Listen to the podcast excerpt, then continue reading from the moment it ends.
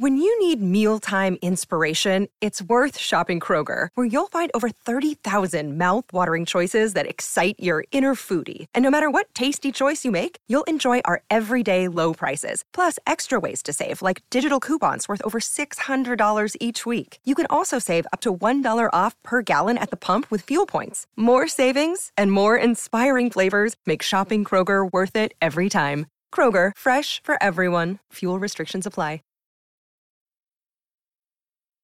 صدای زن بخشی از موسیقی ماست. اون زمانی که من خواستم که برم انتخاب رشته بکنم گفتم من به هنر علاقه دارم. دقیقا دو تا جمله شنیدم. یکی این که گفتن که هنر برات نون نمیشه. یکی این که برگشتن گفتن که می‌خوای بری هنر پیشه بشی هر روز زن یکی بشی. موسیقی دستگاهی خاموش شد. آواز دیگه خاموش شد. یک بار وقتی که داشتم تمرین می‌کردم یهو پدرم خیلی عصبانی خشمگین در اتاق باز کرد. بعد به من نگاه کرد که صدات قشنگ توی خیابونه. فقط با خونسردی البته ظاهر خونسرد در حالی که به شدت هم منقلب شده بودم بهش نگاه کردم و گفتم که خب صدام تو خیابون باشه. مگه چیه؟ شما خودتون همتون تو خیابونید مشکلی نداره. حضور صدای من تو خیابون تو رو آزار میده. هر کسی که گوگو شد موفق نیست. هر کسی که لیلا فروهر شد موفق نیست. هر کسی که شجریان خانوم شد موفق نیست.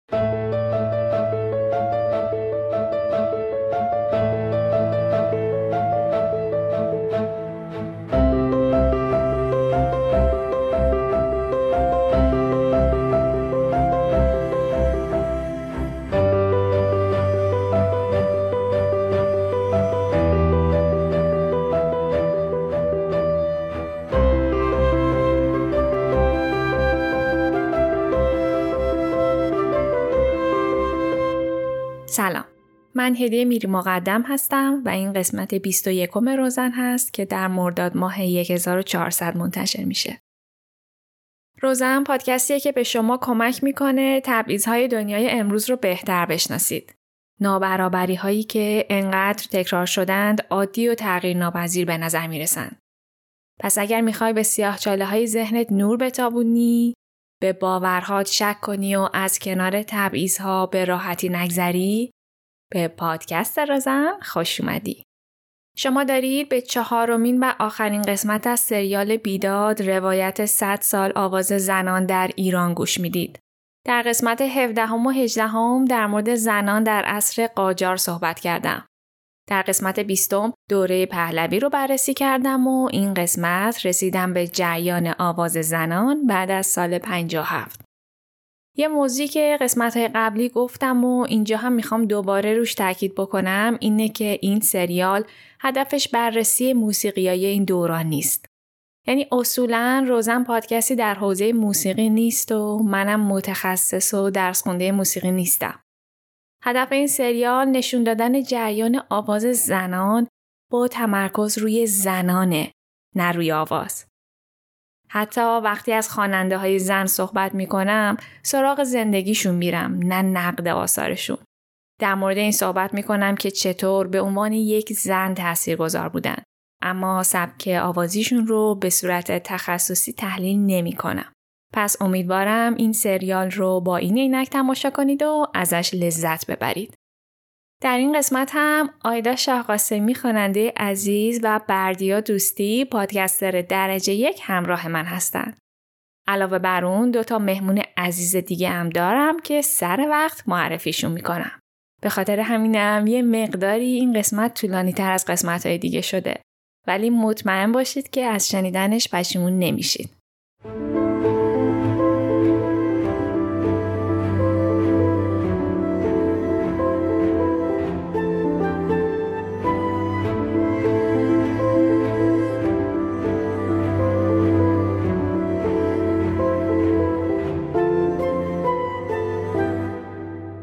رسیدیم به سال 57 و انقلاب اسلامی ایران.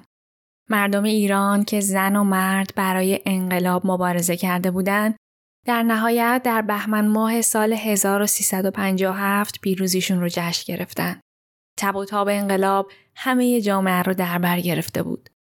شروع هیجان انقلاب بر موسیقی هم تاثیرش رو گذاشت و سرودهای انقلابی زیادی در قالب موسیقی اصیل ایرانی توسط هنرمندان بزرگ ایران ارائه شد.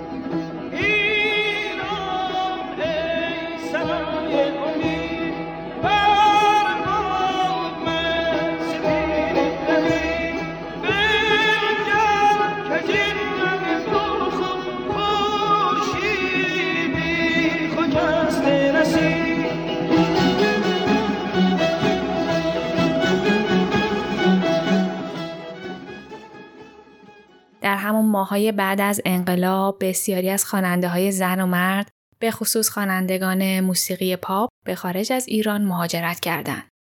موضع انقلاب در مورد موسیقی پاپ و به خصوص خوانندگان زن کاملا مشخص بود. هنوز یکی دو ماه از انقلاب سال 1357 نگذشته بود که خواندن زنان در رادیو، تلویزیون و مجامع عمومی ممنوع شد. علت آواز زنان باعث فساده و جایز نیست. ممنوعیت آواز زنان در سالهای پس از انقلاب مهر سکوتی بود بر حنجره استادها و استعدادهای بیشماری که هوای وطن هر روز براشون سنگین تر می شد. بردیا دوستی در قسمت قبلی در مورد پریسا مفصل برامون توضیح داد. پریسا خواننده بود که با ترانه ها و آوازهای عرفانی شناخته شده بود. اما این محدودیت ها دامن پریسا رو هم گرفت. اون در اعتراض به این تغییرات می گفت خدایی که من دارم با آواز خوندن زنان مخالف نیست. ممکنه بپرسید چرا یه آواز خوندن ممنوع شد. در اوایل انقلاب تقریبا همه به فتوای آیت الله خمینی در مورد موسیقی زنان اشاره می‌کردن. از ایشون پرسیدن چنانچه در اجرای یک قطعه موسیقی نیاز به صدای زنان به طور دست جمعی یعنی گروه همخوان یا گروه کور باشه میشه از اونها استفاده کرد. ایشون گفتن اگر فساد داشته باشه باید اجتناب بشه. اما مشکل اینجاست که فساد یک تعریف مشخص نداشته و نداره. نمیشه گفت چی فساد ایجاد می‌کنه و چی نه. به علاوه یه سالی که برای خود من مطرحه اینه که علت فساد دقیقا چیه و آیا میشه فائل فساد رو از عامل فساد جدا کرد؟ یکم فلسفی شد. بعد از انقلاب حدود چهار میلیون نفر از ایران مهاجرت کردند. هنرمندان مهاجر هم که اغلب به امریکا رفته بودند، جریان موسیقی جدیدی رو پدید آوردند که با نام لس آنجلسی شهرت پیدا کرد. جریان موسیقی لس آنجلسی با موسیقی داخل ایران کاملا فاصله داشت. موسیقی داخل ایران به تاثیر از جنگ تغییر کرده بود. کشور تشنه امید بود و موسیقی حکم خونه تازه‌ای بود که در رگهای مردم تزریق می‌شد. این شد که آهنگسازان به صحنه اومدن و در وصف رزم و رشادتهای رزمندگان در جبه های جنگ آهنگ ساختند. خواننده ها هم به نماد اتحاد ملی و همدلی با مردم اون آهنگ رو به شکل گروهی و در قالب سرود میخوندن. اشعار این سرودها اغلب حماسی و ریتماشون نظامی و کوبنده بود. در مقابل موسیقی لس آنجلسی شاد بود و محتوای اشعارش کاملا فرق می کرد. بردیا دوستی که در قسمت قبلی روزن هم همراه من بود در مورد این دوره بیشتر برامون توضیح میده.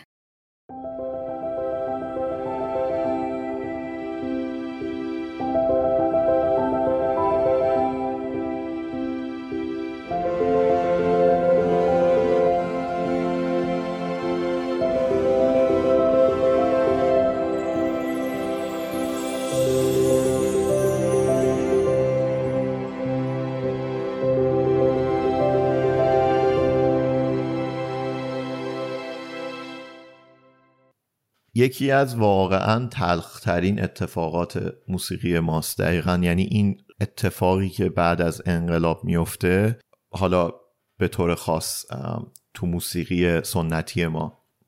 این واقعا یکی از تلخترین اتفاقاتیه و من مثلا خودم به عنوان یکی از طرفداران موسیقی دستگاهی ایران حسرت می‌خورم که یه همچی اصلا انگار که موسیقی ما کاملا ناقص شده بعد از انقلاب. یعنی شجریان یک چیزی داره برای بیان این قضیه. میگه انگار که تا رو ورداری یه سیمشو بکنی. و واقعا همینه. یعنی اینکه ما انگار که ورداشتیم یه تیکه موسیقی موسیقیمون رو کلا حالا نه تنها موسیقی دستگاهی ولی یه تیکه موسیقیمون ورشیم مثلا کلا خاموش کردیم. و این اتفاق خیلی خیلی صدمات جبران ناپذیری زده به خصوص به موسیقی دستگاهی ما. حالا موسیقی پاپ مثلا موسیقی بوده که صداش شنیده شده تقریبا. مثلا شما تو همون سالهای سیاه دهش هست مثلا صدای للافوره رو شنیدی صدای هایده رو شنیدی هم اینا رو شنیدی. ولی موسیقی دستگاهی خاموش شد آواز دیگه خاموش شد. یعنی اصلا دیگه هیچ جوره مثلا ما دیگه هیچ جوره اینو نشنیدیم بعد از و اصلا دیگه گوشمون عادت نداره که بخوایم مثلا صدای آواز زن بشنویم. ما الان اگه چیز رو نگاه کنیم مثلا حتی موسیقی کسایی که پاپ میخوندن من توی خود پادکست خیلی مثلا اینو گفتم که اینا تو زمان دهیش هست موسیقی پاپ ایران به شدت موسیقی شادی میشه که اینا بتونن به عنوان وسیله امرار معاش بتونن عروسی برن. و خب یه کسی که موسیقی سنتی کار می‌کرده این ابزار رو هم نداشته دیگه. یعنی احتمالا توی امرار معاش خودش هم دچار مشکل بوده. بعدنه که خیلی دی... اصلا دهه 90 که کنسرت دادنه حتی این خواننده های پاپ ما هم خیلی رایج میشه و خیلی چیز درآمدزایی میشه براشون. تقریبا از سال 57 تا سال 77 یعنی برای 20 سال. صدای زنان به طور کامل از موسیقی ایران حذف شده بود. شما حساب کنید سکوت مطلق.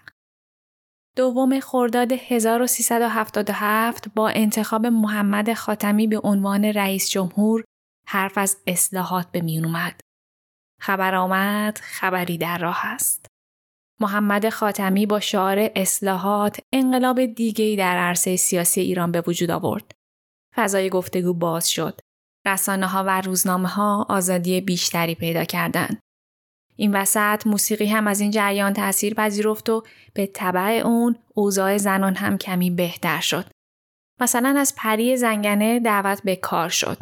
پری زنگنه کی بود؟ فارغ و تحصیل شاخه اپرا از هنرستان عالی موسیقی و شاگرد اولین باغچبان. ایشون بسیاری از های بومی و محلی ایران رو به شکلی علمی بازسازی و به سبک کلاسیک اجرا کرده.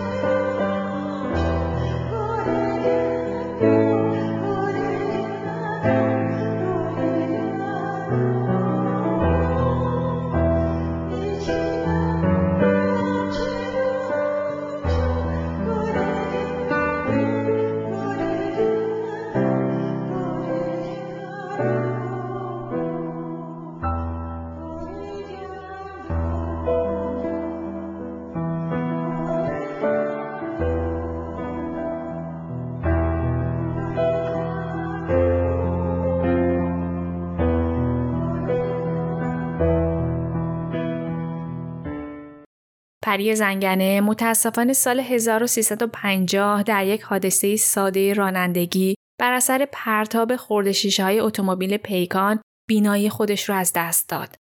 بعد از حادثه همسرش ازش جدا شد. اما اینها باعث نشد دست از فعالیت حرفه‌ای برداره. ایشون تا همین الان هم در ایران مشغول به کاره. منم این شانس داشتم که تو یکی از کنسرت هایی که برای بانوان اجرا کردن حضور داشته باشم. جالبه بدونید که ثمره ازدواج پری و همسرش دو تا دختر بود. یکی از این دخترها شاه پری زنگنه بود که با عدنان خاشقچی دلال اسلحه و میلیاردر معروف عربستان ازدواج کرد. البته عدنان خاشقچی الان فوت کرده. ایشونو با جمال خاشقچی روزنامه نگاری که چند سال پیش به قتل رسید اشتباه نگیرید. همسر شاهپری زنگنه عموی جمال خاشقچی بود. عدنان خاشقچی دایی دودی الفاید معشوق پرنسس دایانا هم بود. ممکنه بگید خب اینا چه ربطی داشت؟ ربطش رو نمی‌دونم راستش. من وقتی که این موضوع فهمیدم خیلی تعجب کردم. با خودم گفتم دختر پریزنگنه با چه خانواده وصلت کرده. گفتم تعریف کنم شاید برای شما هم جالب باشه. برگردیم به دوره اصلاحات. برای اولین بار بعد از دوم خورداد بود که کاستی به نام نور جان با ساز و آواز داوود آزاد منتشر شد که همسرش او رو در خوندن همراهی می‌کرد. البته این نوار کاست بلا فاصله بعد از انتشار جمع شد. من اون کاست رو دقیقا یادمه. حکم فیلم تایتانیک داشت.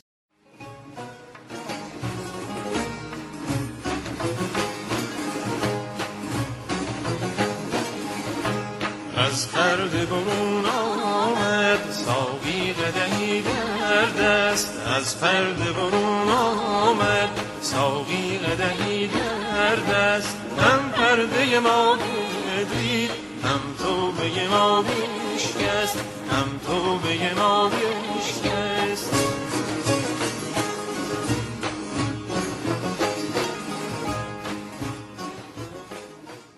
در بخش اجرای صحنه یا کنسرت اولین بار حسین علیزاده با دو همخانه زن به روی صحنه رفت. اگر اشتباه نکنم این همخانی مربوط به گروه هماوایان رازنو بود که در تالار وحدت اجرا شد.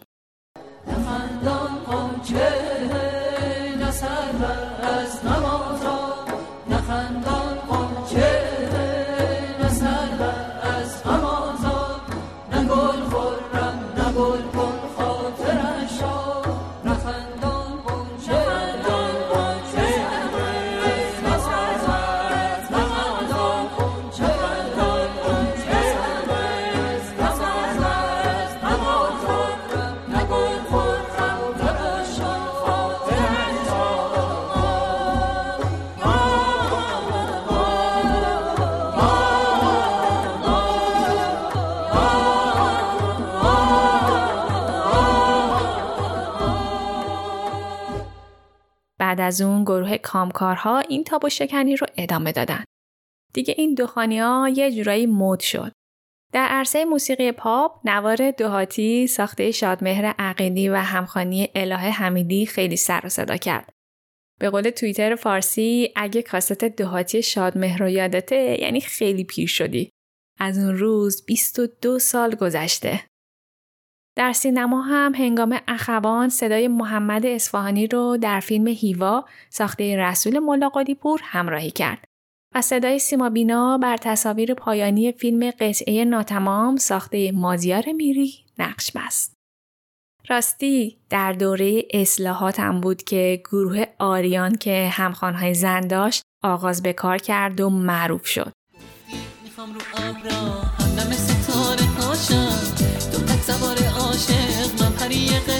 هاشم گفتم به جای شعر و قصه های بچه گونه با هم بیا بسازیم؟ زندگی رو عاشقونه. ما دوباره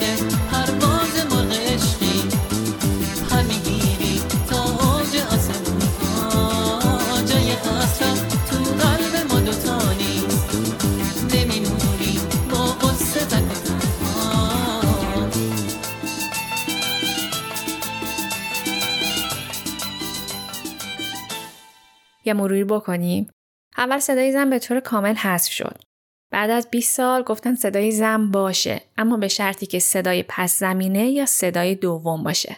سال 1381 اتفاقی افتاد که در تاریخ آواز زنان بعد از انقلاب بی سابقه بود و هرگز هم تکرار نشد. 24 سال بعد از انقلاب اسلامی برای اولین بار و آخرین بار یک زن در ایران تکخوانی کرد. حتم دارم دریا دادور رو می‌شناسید. اما احتمالا باور نکنید که سال 1381 دریا دادور به ایران اومد و در اپرای رستم و سهراب تکخوانی کرد. در مرداد 1381 دریا دادور برای ایفای نقش تهمینه همسر رستم در اپرایی که لوریس چکناواریان اون رو رهبری می‌کرد به ایران اومد. خود دریا این اتفاق رو باور نکردنی می‌دونه. میگه تا آخرین لحظه ای که روی صحنه رفته نمی‌دونسته که آیا واقعا این اجازه رو بهش دادن یا همه این حرفا علکیه. این ماجرا رو می‌تونید به صورت مفصل در مستند صدای دوم ساخته مجتبا میر تحماس تماشا کنید. به زنان همخانه گروه گفته بودن که صرفا لب بزنن و ادای خواندن رو در بیارن تا صدای دریا به تنهایی در تالار تنین انداز بشه. نگاه کنان را به خوبی نگر که بابت فرستاده ای پر هنر سزدگر بداری کنون یادگار همانا که باشد تو را این بکار پدرگر بداند که تو زین نشان شدستی سرفراز گردن کشان. همانگه بخواند تو را نزد خویش دل مادرت گردد از درد ریش. افراسیاب این سخن نباید که داند ز سر تا به باد که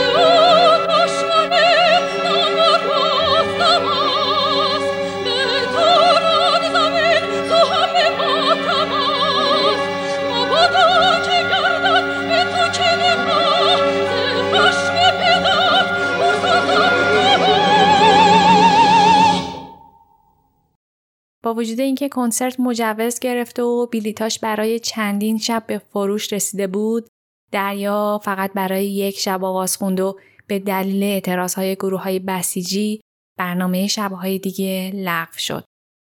در دوره اصلاحات بدعت جدیدی به وجود اومد. زنان این اجازه رو پیدا کردند که برای زنان کنسرت اجرا کنند. ادهی مثل پری زنگنه با این جریان همراه شدن و برای زنان برنامه اجرا کردند. اما گروه دیگه ای از جمله پریسا با این حرکت مخالفت کردند و بهش تن ندادند. در ایران تکخانی زنها سال هاست که ممنوعه. اما برای اجرای خانوم ها برای خانوم ها هیچ محدودیتی وجود نداره. شما یا از این مسئله استقبال کردید یا استقبال می‌کنید؟ خانوم ها در ایران اجازه خوندن رو دارن ولی فقط برای خانوم ها البته من هیچ وقت از این موضوع استقبال نکردم و هیچ وقت هم برنامه در ایران به این صورت اجرا نکردم. چون اعتقادی به این ندارم که باید فقط برای خانم ها این نوع موسیقی به جنسیت آدم ها کاری نداره و با روح انسان ها سر کار داره. و اینکه قبول کنیم دوباره بیایم این کار رو بکنیم یه خط بطلان است که روی برنامه های قبلیمون باید بکشیم که اشتباه کردیم. و درست این است که این کار رو بکنیم. و این با اعتقادات من اصلا جور در نمیاد. بنابراین نه من هیچ وقت برنامه در ایران نداشتم. برای خانم ها تمام فعالیت من منحصر به تدریس در منزل خودم.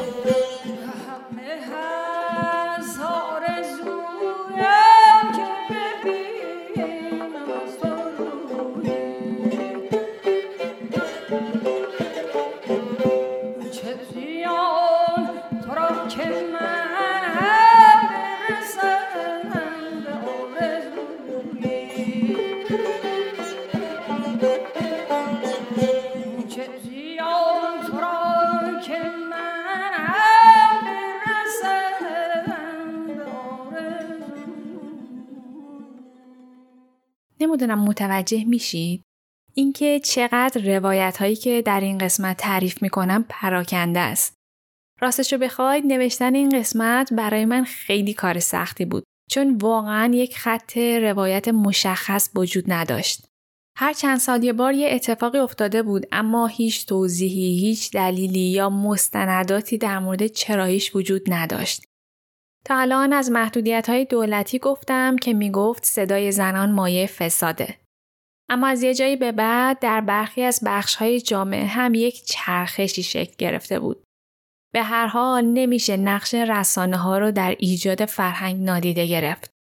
طی دو سه دهه رسانه ها تبلیغ می‌کردند که صدای زن مایه فساد و خوانندگی زنان حرام یا ممنوعه. طبیعتا بخش های سنتی تر جامعه تحت تاثیر قرار گرفتند و نگاهشون به آواز زنان تغییر کرد. این باعث شد یک مانع فرهنگی یا به تعبیر دیگه اجتماعی هم برای زنان به وجود بیاد. خوانندگی زنان مساوی شده بود با مطربی و فساد و خانواده ها دوست نداشتند که دخترانشون بخشی از این چرخه آلوده باشند. برای اینکه تصور بهتری نسبت به این محدودیت های فرهنگی و اجتماعی پیدا بکنیم بهتر داستان رو از زبان کسانی بشنویم که درگیر این مسئله بودن. میم نام مستعار زنیه که از من خواست هویتش ناشناس بمونه. اون علا رقم مخالفت های خانوادهش فعالیتش رو در عرصه آواز شروع کرد و ادامه داد. اما در این راه به مشکلات زیادی برخورد. علاوه بر میم با تیام صحبت کردم. برخلاف میم تیام دوست داشت با صدا و هویت واقعی خودش در این قسمت حضور داشته باشه. از این دو نفر خواستم داستان علاقمندی خودشون به خوانندگی رو توضیح بدن. اینکه از کی فهمیدن به این هنر علاقه دارن و چطور اولین قدم ها رو برداشتن.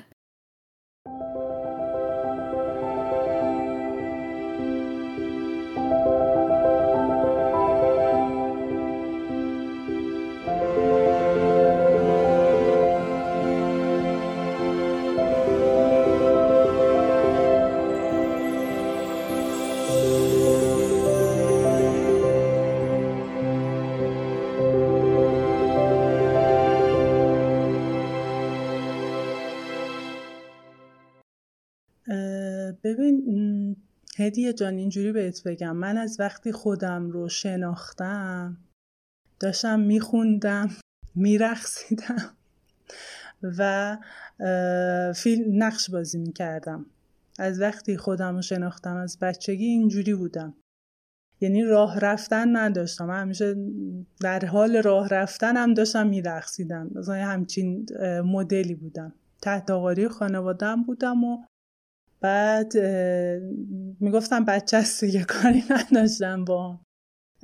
ولی کن که خب رفته رفته بزرگتر که شدم با فضای جدی به قولی آشنا شدم و دیدم که نه دختر نباید برقصه دختر نباید بخنده دختر نباید بخونه.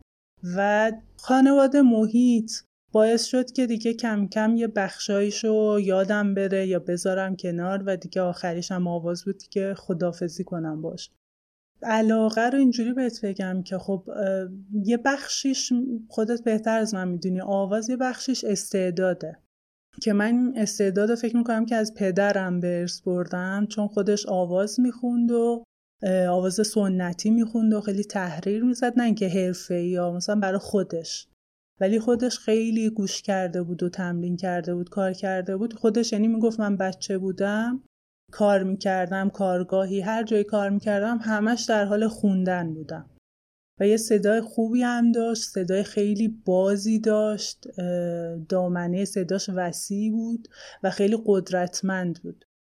ولی کن هیچ استفاده نتونسته بود بکنه از صداش. یعنی اصلا فرهنگ جامعه فضایی که زندگی کرده بودن اصلا به سمت این نبرده بود که به این اجازه ای بدهد. همون بحث این که مثلا طرف بره سمت آواز میشه مطرب. ولی خب من این استعداد از اونجا داشتم و وقتی بابام می‌خوند خیلی دوست داشتم و لذت میبردم و البته اینو بهت بگم که ما یه خانواده مذهبی داشتیم و داریم. همچنان. و به خصوص برادرای بزرگتر من مثلا بینشون قاری داریم قاری قرآن هستن مداح داریم. اینا همه بحث آواز توشونه دیگه خودت دقت کنی. و موسیقی تو خونه ما ممنوع بود. و از اونایی بودیم که اصلا موسیقی حرام است و فلان. با اینکه خیلی عجیبه. الان مثلا یادم میاد بحث فرهنگی دیگه خیلی قدیمترها.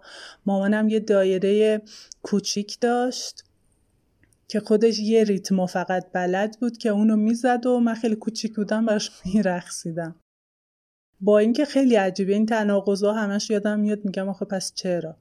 ولی خب از یه دوره به بعد که بیشتر فکر می‌کنم که فضای به قول بعد انقلاب و دهه شست به بعد حاکم شد دیگه همه اینا جا گرفتن تو پستو و دیگه حرام شد و اینا.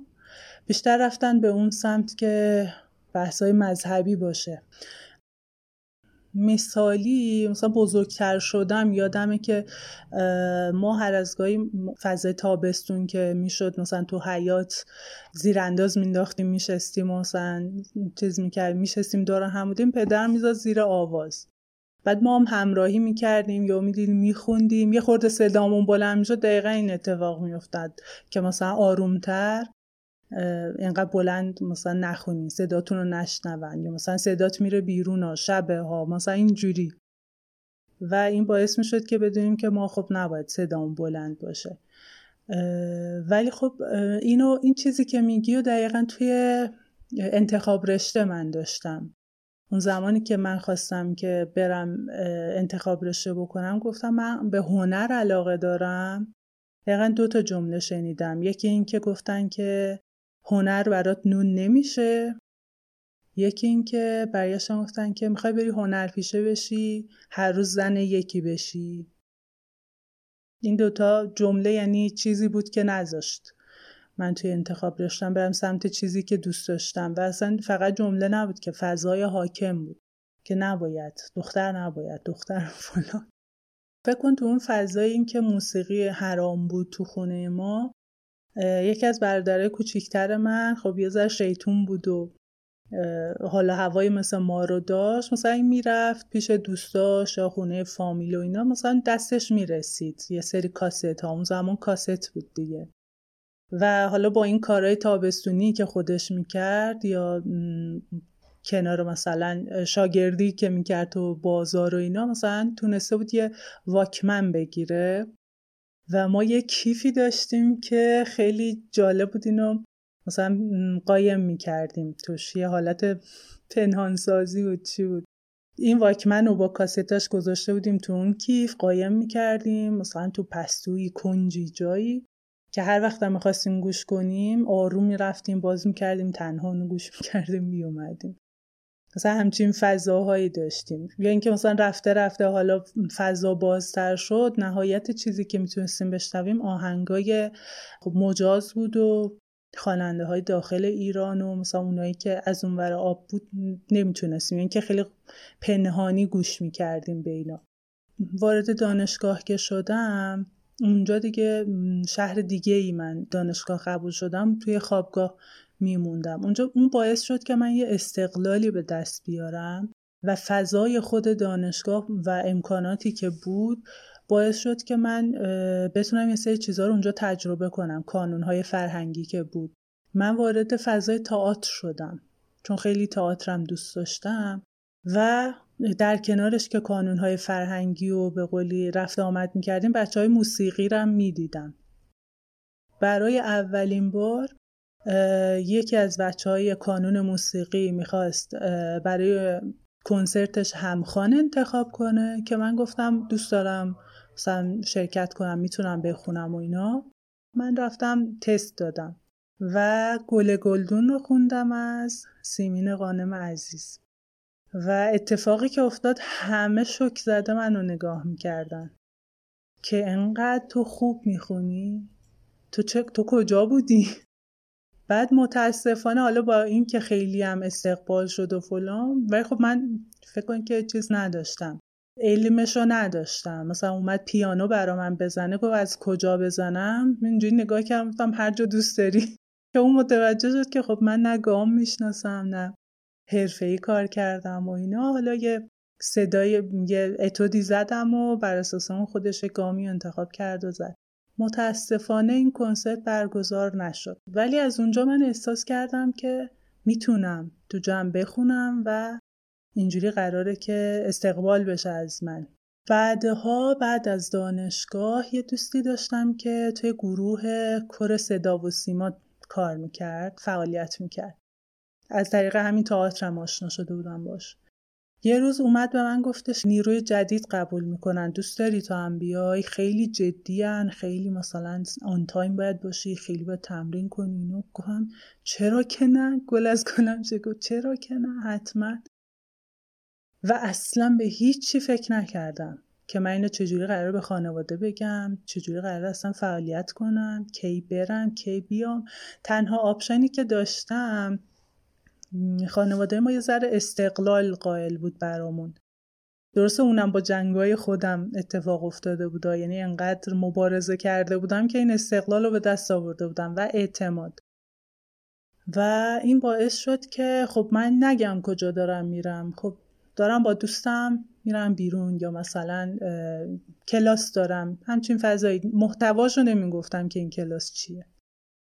من رفتم و یه تستی دادم و یه تستی که دوباره نمی‌دونستم چه خبره. فقط یه سری نوتا زدن و من خوندم و گفتم مثلا بشین توی آلتو. مونده بودم که آلتو یعنی چی؟ مثلا دوستم چرا رفت و یه ردیف دیگه نشست. سوپرانه یعنی چی؟ بعد کم کم اونجا حالا در کنارش یه حالتی بود که کارگاهی بود. در کنارش هم آموزش می‌دادن هم اجرا می‌کردن. کم کم کم کم یاد گرفتم اصطلاحات و خودم رفتم کتاب موسیقی دبیرستان گرفتم از بچه های موسیقی که میخوندن هنرستانو. رفتم اونو گرفتم شروع کردم آشنا شدم با یه سری چیزا و کم کم خودم رو کشیدم بالا. و این شد ورود من به آواز.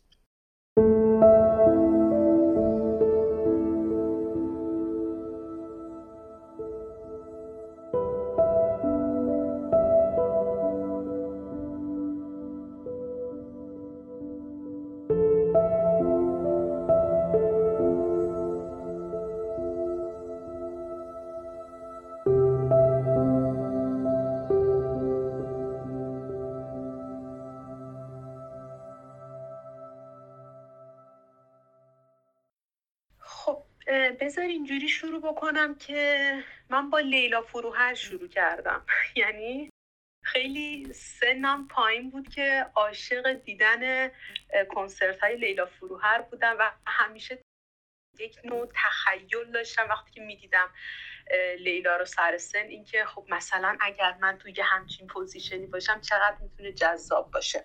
و همیشه این توی ذهن من میچرخید. اما اینکه تصوری داشته باشم در این خصوص که امکانش برای منی که توی ایران زندگی می‌کنم فراهم باشه واقعا نه. چون توی محیطی که من زندگی می‌کردم و حالا آدم های پیرامون خودم هیچ ما به ازای بیرونی برای این مسئله ندیده بودم که ببینم اوکی یه نفری رفته انجام داده و شدنیه.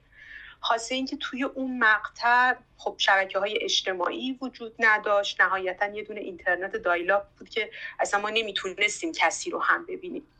این شبیه به یک رویای غیر قابل دسترس توی ذهن من بود تا اینکه من به واسطه فکر می‌کنم اون میل شدیدی که به هر حال به دیده شدن داشتم باعث شد که من توی 20 سالگی رفتم سر وقت کلاس های بازیگری و کلاس های بیان و این داستان ها توی کلاس های بیان من اونجا اتفاقی با یک آدمی مواجه شدم که استاد صداسازی من بود که در خصوص تجربهش از کار کردن با خواننده های زن صحبت می‌کرد. اونجا من یعنی هنوز بعد از گذر خیلی از سالها اون سکانس هنوز توی خاطرم زنده است که اصلا سپرایز شدم. انگار که مثلا یه چیزی که اصلا من فکرشو نمی‌کردم شدنی باشه و اصلا تو ایران اتفاق بیفته امکان اتفاق افتادنش هست. خب شاید این البته برای خیلی ها توی همون شرایط هم مشابه من نبود این تجربه. شاید خیلی ها بودن که تو خانواده های زندگی کرده بودن که پدر مادر هنرمندی داشتن یا تو خانوادهشون موزیسیانی داشتن. چون تو خانواده من نبود توی تجربه زیسته من چنین چیزی نبود من ندیده بودم نمی‌دونستم. و خیلی برای من خبر مسرت بخشی بود. و دقیقا اونجا مسیر کلا زندگی من عوض شد. یعنی کلا دیگه بازی و صدای کلا تئاتر و اینا رو همه کنار گذاشتم و دنبال اینکه اوکی یه مسیری پیدا کردم یه لید به من دادن و پس شدنیه پس می‌تونم برم و رفتم سمتش. اون موقع من فکر می‌کنم سال اول دانشگاه بودم. من رفتم یک دوره یک جایی پیش یک آدمی که خب حالا نمی‌تونم ازش نام ببرم به خاطر حفظ حریم شخصیش که ایشون در واقع با یکی از خوانندگان مرد مطرح ما آقای محسن یگانه کار کرده بودن و اصلا کلا دلیل اینکه محسن یگانه اومد و تبدیل شده بود به یک آدمی که یهو شناخته شده بود منشأش از چنل اون آدم اتفاق افتاده بود و خیلی اتفاقی من با اون آدم روبرو شدم. و بعد شروع کردم حالا پیشش کلاس رفتن و بعد تازه تو شروع کلاسایی که با این آدم داشتم که خب خیلی هم توی مسیر زندگی من تأثیر گذار بود تو همون شروع متوجه شدم که خب خیلی چیزها متفاوت از حالا اون تصوراتیه که من دارم. ولی باعث نشد که حالا مثلا دوست نداشته باشم دیگه یا خیلی شیفته تر شدم خیلی مسیر سختتر بود. اما اون سختیه برای من خیلی جذاب بود. ولی یک مشکل خیلی بزرگتری که من داشتم این بود که خانوادم به شدت مخالف بودن.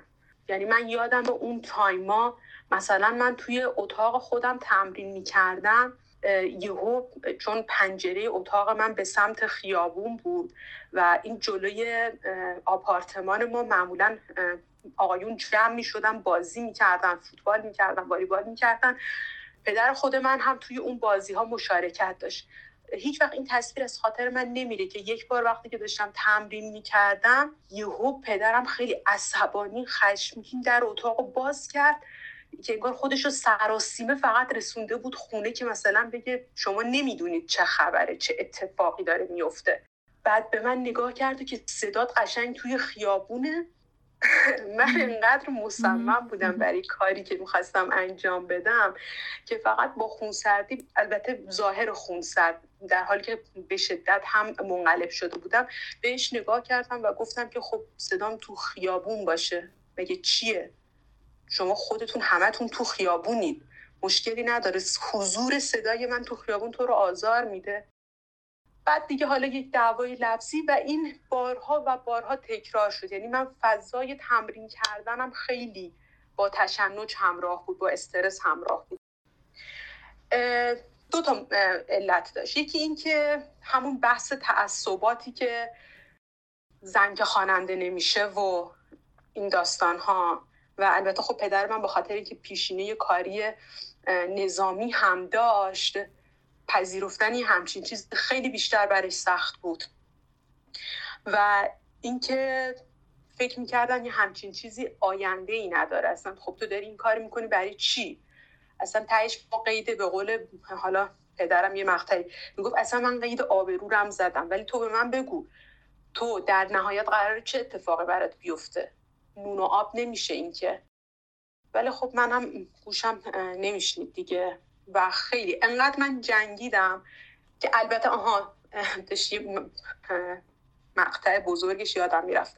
در نهایت من بعد از یک تایمی رفتن و تمرین کردن و دقیقا توی زمانی که داشتم نزدیک می شدم به اینکه مسیر حرفه تری رو شروع بکنم به خاطر همین اون فشارهایی که روم بود رها کردم.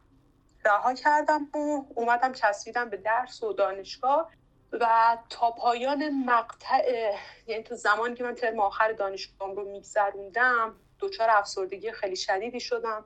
همیشه شبها با ناراحتی میخوابیدم همیشه یک خلأ بزرگ در من وجود داشت و خیلی عصبی بودم. تو اون time من خاطرم هست که از شنیدن موزیک عصبی می‌شدم هیستریک می‌شدم. من نسبت به دیدن هر خواننده یه زن جوانی که تازه میومد و خودش رو معرفی می‌کرد و مردم میشناختنش دچار احساسات خیلی بدی می‌شدم. اینکه من هم می‌تونستم یکی از اونها باشم اینکه من هم می‌تونست این امکان برام فراهم بشه. و این خیلی منو عذاب می‌داد خیلی. یک نمی‌دونم شاید نوعی حسادت شاید نوعی قبطه شاید از اینکه چرا باید من شرایطی رو نداشته باشم که اونها دارن. با وجود این همه عشقی که در من وجود داره. به هر حال یه چند یه فکر کنم چهار سال اینطوری من دور موندم از این قضیه و خیلی شرط روحی بدی رو پشت سر گذاشتم. بعد یک بار همینجوری یکی از امتحانای پایان ترم مخاطرم می‌دادم. از اونجا رفتم نشستم توی پارکی که جلوی دانشگاهمون بود در واقع. و همینجوری نشستم فکر کردم. به خودم گفتم که خب اوکی الان مثلا تمومم شد بعدش چی؟ خب الان مثلا تو دنبال آوازم نرفتی خوندنم کنار گذاشتی موزیک هم کار نمی‌کنی. خب الان بعدش چی؟ الان می‌تونی بری همین چیزی رو که خوندی. من مهندسی دامپروری خوندم. الان این چیزی رو که خوندی می‌تونی برید اصلا تو این دنیا کار بکنی. و اون موقع همزمان کار هم می‌کردم. یعنی می‌رفتم قزوین توی دامداری کار می‌کردم. بعد خیلی با خودم فکر کردم و بعد همونجا تصمیممو گرفتم. گفتم okay من ترجیح میدم به جای اینکه یک time طولانی مدتی رو با حسرت اینکه یک کاری رو دوست داشتم و نرفتم سمتش بگذرونم. فقط به خاطر اینکه میشه رفت یه جای دیگه امرار معاش کرد. برم دنبال کاری که دلم می‌خواد انجامش بدم. حتی اگر هزینهش این باشه که مجبور باشم توی شرایط سخت اقتصادی خودم رو قرار بدم و خب راهی برای امرار معاش نداشته باشم و همچنان خب خیلی مسائل دیگه پررنگ می‌شد اگر نمی‌تونستم جایی کار بکنم. و رفتم دوباره با کلی حالا خجالت و اینو استادم و دوباره تماس گرفتم با کلی خواهش تمنا و یک تایم فکر می‌کنم چندین ماهه که ایشون قبول کرد دوباره با من شروع بکنه استارت بزنه کار کردن رو. پشت سر گذاشتیم این دوران رو. پشت سر گذاشتیم و بعد دوباره از اونجا من استارت کارم رو زدم.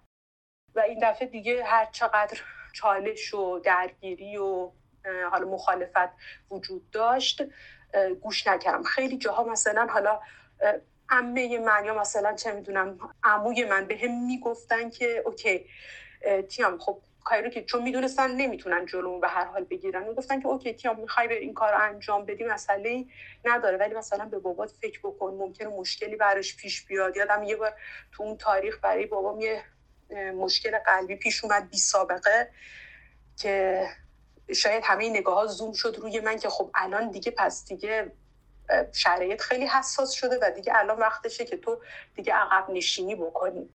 البته مشکل قلبی که برای بابا پیش اومده بود ربطی به من نداشت. حداقل مستقیم شاید نداشته. نمی‌دونم. شاید یکی از دلایل بوده. نمی‌دونم. اما به این علت که فکر می‌کردن اوکی خب اون الان شرطش حساسه نباید هیچ استرسی داشته باشه. نباید هیچ نگرانی داشته باشه. و خب این چیزی که اونو نگران می‌کنه. چون دیگه الان ما توی مقطعی قرار گرفته بودیم که بابا دیگه کاری نداشت. پیشتر خب توی رفت آمدهای من سوال می‌پرسید یا مثلا هر از چنگاهی میومد یادآوری می‌کرد به هم که ببین الان انقدر سالته و هنوز مثلا نتونستی یه کار درست حسابی برای خودت داشته باشی. این همه سال تو دانشگاه بودی فلان بودی خودتو مسخره کردی. هی برو بیا مثلا حالا من نمی‌دونم تو این استدیو و این آهنگا قرار تهش برای تو چه اتفاقی بیفته و همیشه این ابراز نارضایتی رو داشت. وقتی اون اتفاق افتاد خب همه گفتن اوکی الان دیگه اون شرایطش حساسه. نباید چیزی نگرانش کنه نباید چیزی ناراحتش بکنه. و این کاری که تو داری می‌کنی اونو واقعا ناراحت می‌کنه. بعد پس شاید بعد فکر بکنی که می‌تونی کنارش بذاری. که من همونجا خیلی جدی و همشون گفتم که هرگز هرگز فکر نکنید که من به خاطر این موضوع از کاری که می‌خوام انجام بدم عقب نشینی می‌کنم و اصلا هم نمیپذیرم که شما فکر بکنید احتمال داره که این کاری رو که من دارم برای زندگی خودم انجام میدم می‌تونه تأثیری داشته باشه توی مرگ و زندگی یک آدم دیگه ای. ولو اینکه اون آدم بابای من باشه ولو اینکه من بسیار هم دوستش دارم و عاشقشم مطمئنم که همچین چیزی نیست. این فقط یک نوع سوء استفاده است که من اجازهش رو به کسی نمیدم. مثلا تا یه مقطعی خونواده کلا پذیرفته بود ولی سفرهایی که ما می‌رفتیم حالا مثلا توی فامیلی که شهرستان ها بودن شبیه یه چیز شبیه به یه چیز مثلا ممنوعه بود. یعنی خب اونا دیگه ندونن. حالا خودمون می‌دونیم اوکی قبول کردیم. چند تا خانواده که حالا هستیم کنار هم دیگه فامیل دورتری که حالا ما میریم باشون در ارتباط هستیم اونا دیگه ندونن. بعد یه وقتی ازت می‌پرسن چی کار می‌کنی اشاره به این موضوع نکن که خب چی کار می‌کنی. رفته رفته این هم برداشته شد. یعنی رفته رفته ما رسیدیم به جایی که اوکی من اونجا هم می‌رفتم و اونجا هم صحبتش رو می‌کردم. که آره من این کار می‌کنم و دوست دارم و حالا برای بعضی جالب بود برای بعضی شاید عجیب بود یا بعضی فکر می‌کردن چطور مثلا دختر فلانی که بابام باشه تونسته مثلا همچین تابوی رو بشکنه.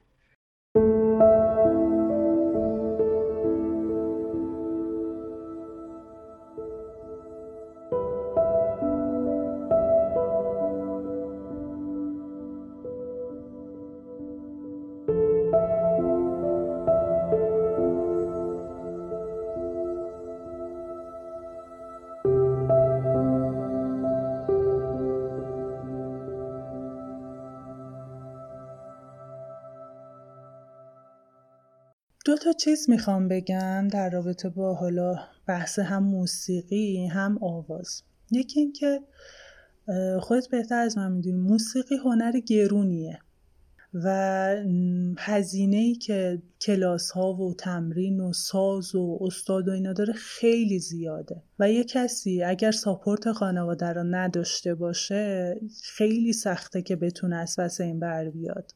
چی میگم؟ همین که زمان می‌خواد که تمرین بز... بکنی. خب وقتی خانوادت ندونن تو چجوری می‌خوای تمرین کنی تو خونه؟ وقتی مثلا هزینهش رو نداشته باشی ساپورت نشی چجوری می‌خوای بری کلاس؟ و من بیشتر سعی می‌کردم حالا با دوستا و کسایی که مثلا یه ذره از من قوی تر بودن و اینا به قولی مطرح کنم و مثلا با هم کار کنم. و یه اتفاقی که افتاد حالا با قرض و پسنداز و اینا من تونستم که یه ارگ بخرم. از یکی از دوستان پولش رو قرض کردم که حالا بعدا بهش خورد خورد بدم. من تونستم که یه ارگ بخرم و فکر کن چجوری خریدم من این ارگو میگم من اصلا نگفته بودم. با اینکه فکر کن نهاد رسمی بود سازمان صدا سیما بود.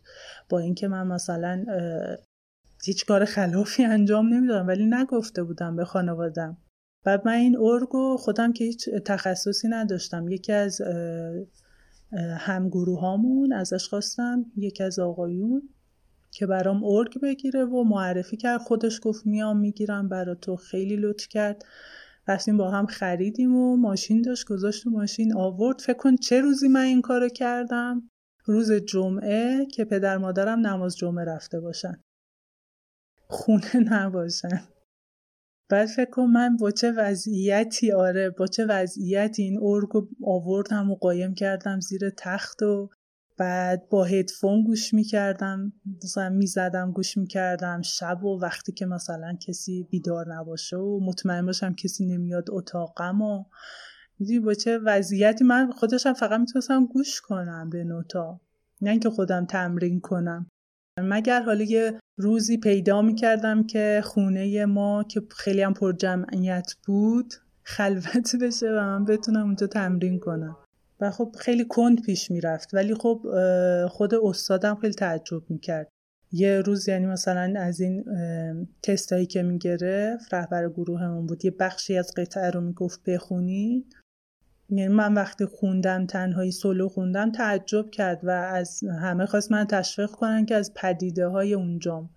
که مثلا صفر اومدم و الان می‌تونم اینقدر نوت بخونم و قشنگ رو نوت برم و خانوادم کم کم فهمیدن. خب بالاخره مامانم اون ارگو پیدا کرده بود و برخورده. خب می‌دونی من تو زمینه های مختلف چون میگم در حال مبارزه بودم کم کم کم کم داشتن عادت می‌کردن به اینکه یه سری چیزهای جدید ببینن یه سری اتفاقای جدید ببینن. و کم کم کنار اومدم با این قضیه و من فکر کنم اولین بار که رفتم اجرا کردم فیلمش رو نشون دادم. فیلم اجرامون رو نشون دادم برای یه مراسمی بود ما رفتیم گروه اجرا کرد. فیلمش رو مثلا اومدم نشون دادم. کنار اومدن. می‌دونی مثلا اونقدر چیزا. چون می‌دونی تو جمع بود. اگه شاید مثلا سولو می‌خواستم بخونم شاید خیلی برخورد می‌شد. ولی چون جمع بود نگاه کردن و چون فیلمم بود و بالاخره صدا و سیما کنارش و اینا یه چند تا چیز یه چیزایی چی میگن؟ استراتژی که من استفاده کردم دیگه. این گروه صدا و سیماست و فلانه و اینا. یه ذره به خاطر اون کنار اومدم با قضیه. و وقتی از طرف رئیس صدا سیما تقدیر نامه دادن بهمون پایان سال معمولا یه جشن می‌گرفتن یه تقدیر نامه می‌دادن. من اون تقدیر نامه رو نشون دادم خیلی هم لذت بردن. افتخار کردن آفرین آفرین. گروهمون میگم از طرف صدا سیما بود یه مقدار که حرفه‌ای تر شد. دیگه مراسمات می‌رفتیم و برای هر مراسمی یه هزینه می‌دادن به ما. و اینم یه چیزی بود که باز خانواده باهاش چیز می‌کردن ارتباط برد چون می‌دیدن که داره از اون مثلا پولم درآمدی هم هست یه ذره به قولی همراهیشون بیشتر می‌شد. دیگه من کم کم تونستم اون ارگو بیارم بیرون و کم کم تمرین کنم و جلوشون و البته جلو پدرم که زیاد نه جلو مادرم که خونه بود دیگه کم کم شروع کردم تمرین کردن و خوب بود. ولی خب حالا اون قضیه برقرار بود که دیگه بابا می‌دید من شبا وقتی تو اون دوره همیو داریم می‌خونیم یه حرفه تر دارم می‌خونم قطعات جدیدتر که اون بلد نیست دارم می‌خونم و آره لذت میبود نهایتا بعد از سالها مبارزه میم تونست همراهی خانوادش رو برای ادامه فعالیت در زمینه آواز به دست بیاره. اما مانع بزرگتری پیش روش بود. یه روز که رفتیم سر تمرین اومدن گفتن آره مثلا به خاطر فلان اختلافات نگفتن اختلافات ها مثلا گفتن که به خاطر فلان مشکلات ما فعلا گروه رو تعطیل می‌کنیم تا اون مشکلات حل بشه. و اون مشکلات هیچ وقت حل نشد. حل نشد و جای ما رو دادن به یه استودیو تبدیل کردن. استودیو نمی‌دونم کودک بود چی بود. و دیگه کلا کنسل شد کار و صد نفری که فکر کن اگرم می‌خواستن که درگیر جدی بشن همینجوری یک شبه موندیم رو هوا. دیدیم که نه واقعا نمیشه روی این کار. در یه ارگان پشتش بود یه جای رسمی بود نمی‌شد روش حساب کرد که ما قرار آینده ای داشته باشیم با این. و چند سال بعدش بکنم چهار سال بعدش دوباره یه مجموعه یه آموزشگاهی اومد یه مجموعه تشکیل داد گروه کر و ما با اینکه مثلا درگیر کارهای دیگه ای بودیم و اینا دوباره اون علاقه دیگه که مثلا ما رو وسوسه کرد من و دوستم و دوباره افتادیم تو فضای فعالیت. یه قطعه ای رو می‌خواستن کار کنن. یه قطعه کلاسیک خیلی قطعه مشهوری بود. دو سال ما فقط زمان صرف کردیم برای تمرین این قطعه. دو سال. گرما سرما برو بیا. مثلا هفته ای تمریناتش زیاد بود. هفته ای مثلا سه جلسه. فوقلاده میذاشتن تمریناشو. خیلی یعنی ما فشار تحمل کردیم. از بچه های چیز می‌خواستن که از بچه های قدیم تر می‌خواستن جدیدا رو آموزش بدن و یه گروه کار خیلی وسیعی به قولی تشکیل شد و این کار اجرا شد. علا رقم این که کلی به ما قول داده بودن از نظر مالی و اینا که قراره که شما بحث مالی هم داشته باشین و فلان. بعد از دو سال اجرا کردیم تموم شد خدافز یعنی هیچ اتفاق مالی نیفتاد. خدافز دیگه نهایت کاری که می‌گفتم گفتم برای شما ما رزومه درست کردیم. ما مثلا شما تونستی رزومه بگیری و نمی‌دونم دیگه میری میگی من فلان قطعه رو خوندم و فلان می‌شود و هیچی. باعث شد که دوباره سرخورده دوباره رها کنیم و از اون طرفم کلا کنسل شد باز. گروه کنسل شد. داشتن آماده می شدن برای کار آکاپلا. خیلی کار سختی بود. دوباره از منم دعوت به همکاری کردم. یکی دو جلسه رفتم. علیرغم که خیلی تداخل داشت با کارام. و این گفتن نه تو دیگه خوبی. سطحت خوبه. خودت تمرین کن و تو اجرا به ما ملحق شو و فلان. من نهایت فقط پرسیدم که آیا قراره که هزینه داشته باشه برا ما و ناراحت شدن. تند برخورد کردن که اصلا یعنی چی این صحبت شما می‌کنین بعد باعث شد که کلا من از فضا بیام بیرون و به بهانه کار و در نهایت هم گفتم که چی دیگه من نمی‌تونم و و ارتباطی که داشتم با بچه ها اون کنسرت برگزار نشد و دوباره گروه منحل شد. تیام برخلاف میم عضو گروهی نبود و به همین دلیل موانع و سختی هایی که پیش روش داشت کاملا متفاوت بود. و اینو گذشته شد دیگه تا رسید به جایی که من سه سال پیش چهار تا کار اورجینال خودم یعنی کاور نه کارهایی که حالا یکیشون شعرش از خودم بود ستایی دیگه شعراشو برام نوشته بودن کاملا اورجینال رفتم استودیو و ضبط کردم. یک آلبوم 17 ترکه رو ما آماده کرده بودیم ولی خب من باید هزینه استودیو می‌دادم باید هزینه نوازنده می‌دادم باید با هنگساز پول می‌دادم. نمی‌تونستم همزمان برم سر کار. چون وقتی که می‌خواستم همزمان یه جای کار بکنم مجبور می‌شدم تمرکز صد درصدی از موزیک بردارم و دیگه نمی‌تونستم به اون کیفیت برسم. برای همین خیلی این برای من شرایط رو سخت کرده بود و شاید اگر شاید کاری رو که می‌تونستم مثلا توی شیش ماه انجام بدم ضبط همین چهار تا آهنگ رو نزدیک به دو سال برای من طول کشید. ولی بالاخره انجام شد. بالاخره انجام شد.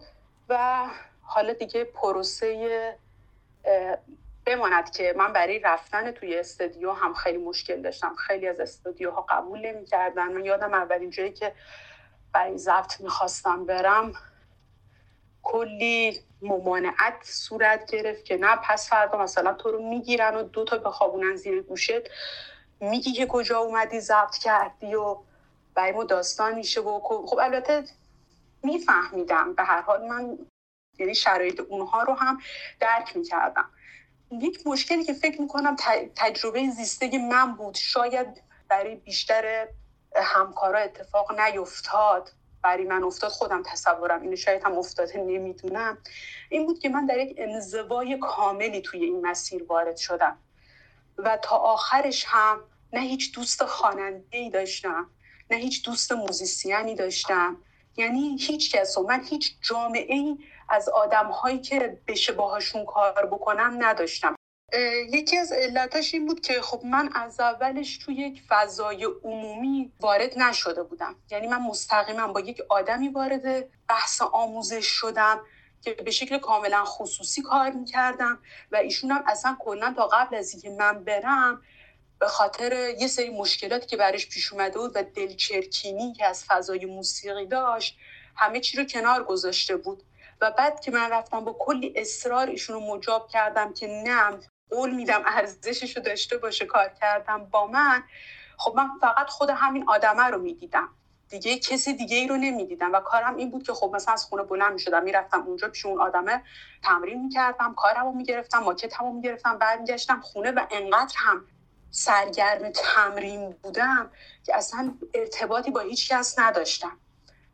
خیلی حالا تا پیش از این داستان من خیلی مثلا یادم پیش از اون من خیلی تو فیسبوک فعالیت می‌کردم و حالا به واسطه اینکه قلمم بد نبود خیلی از آدم ها می اومدن و ما با هم تعامل می‌کردیم. حتی توی اون مقطع من با خیلی از کسایی که مدل بودن موزیک کار می‌کردن نویسنده بودن وارد تعامل شده بودم که می‌شد اون رابطه ها رو حفظ کرد. منتها من تجربه ای نداشتم. نمی‌دونستم ماجرا به چه شکلی اتفاق میفته در آینده و چقدر این روابط می‌تونه برای من در واقع سرمایه های ارزشمندی باشه. من وقتی که شروع کردم استارت زدم کارم و جدی که برم به سمت این داستان همه چیز رو کنار گذاشتم. یعنی دیگه نه فیسبوک نه یه اینستاگرام بود که اونا اصلا توش فعالیت نمی‌کردم در نتیجه من کلا وقتی که اومدم کار رو ضبط بکنم هیچ کسی رو نداشتم که حالا از تجربهش استفاده کنم یا بپرسم که خب شماها چی کار می‌کنید؟ چون مثلا الان می‌دونم که خب خیلی ها تو خونه هاشون حالا استدیوهای کوچیک برای خودشون دارن یا مشارکتی با همدیگه این کار رو هندل می‌کردن. من توی استدیوهایی میگشتم که خب کارای اورجینال خواننده های مطرح رو ضبط می‌کردن. و این خیلی کار من سخت کرده بود به خصوص برای ضبط کردن دو تا کار اول که میگم اولین استودیویی که رفتم. اصلا قبول نمی‌کرد با وجود اینکه من می‌دونستم مثلا کار خانم سحر تو همون استودیو میکس و مستر شده. ولی از حضور منی که توی ایران زندگی می‌کردم توی اون فضا نگران می‌شدم. آره خلاصه اینکه در نهایت من کارامو تو یه استودیو ضبط کردم. بعد توی میکس و master ش خیلی مشکل وجود داشت. یعنی من چندین بار هزینه میکس و master دادم. یعنی حتی اونجا هم مثلا استودیویی که من رفته بودم و کار آدم های قدر رو میکس و master می‌کردن و من اطمینان داشتم که اوه فلانی مثلا داره برای فلان کسایی که تو لس آنجلس کار ضبط می‌کنه کار رکورد می‌کنه میکس و master انجام میده. دیگه این مثلا میشه روش حساب کرد این عالیه. بعد در نهایت می‌دیدی که نه اصلا اون آدمه خودش رو کار من وقت نمیذاشت. یعنی اون پتانسیل همون صرف کسایی می‌شد که برند بودن. و من دو بار هزینه میکس و مستر کارام رو دادم که هر دو بار هم اون چیزی نبودن که می‌خواستم. در نهایت دفعه سوم باز هم هزینه کردم که فاینال بشه در واقع. تنها استدیویی که من اولین در واقع تماسی که باشون گرفتم و پرسیدم که اجازه ضبط داریم برای خانم خیلی راحت گفتن که بله هیچ مشکلی نیست. استدیوی راگای آقای ایمان حجته. که بعد هم, بعد هم دیدم که خیلی خواننده های زن دیگه هم اونجا رپورت می‌گیرن اتفاقا. اسم این استودیو رو من می‌تونم منتشر بکنم یا اینکه فکر می‌کنی ممکنه براشون مسئله ایجاد بشه؟ نه نه فکر نمی کنم مثلا. چون فکر نمی کنم ایجاد بشه اسم بردم. چون می‌دونم خب تو اینستاگرام خودشون مرتب کارهایی رو که دارن انجام میدن شیر می‌کنن. در نتیجه نمی‌تونه مسئله ساز بشه. و اینکه من در مورد خودم هم پیشتر هم گفته بودم. من ترجیح هم اینه که اتفاقا صدای خودم باشه و هویت خودم هم باشه. برش هم دلیل خودم رو دارم حالی که در ادامه اگر شد بهش می‌پردازم. چند وقت تب دارم دستاتو کم دارم. کاش می شد از چشمات سهمم رو بردارم. کاش می شد این روزا.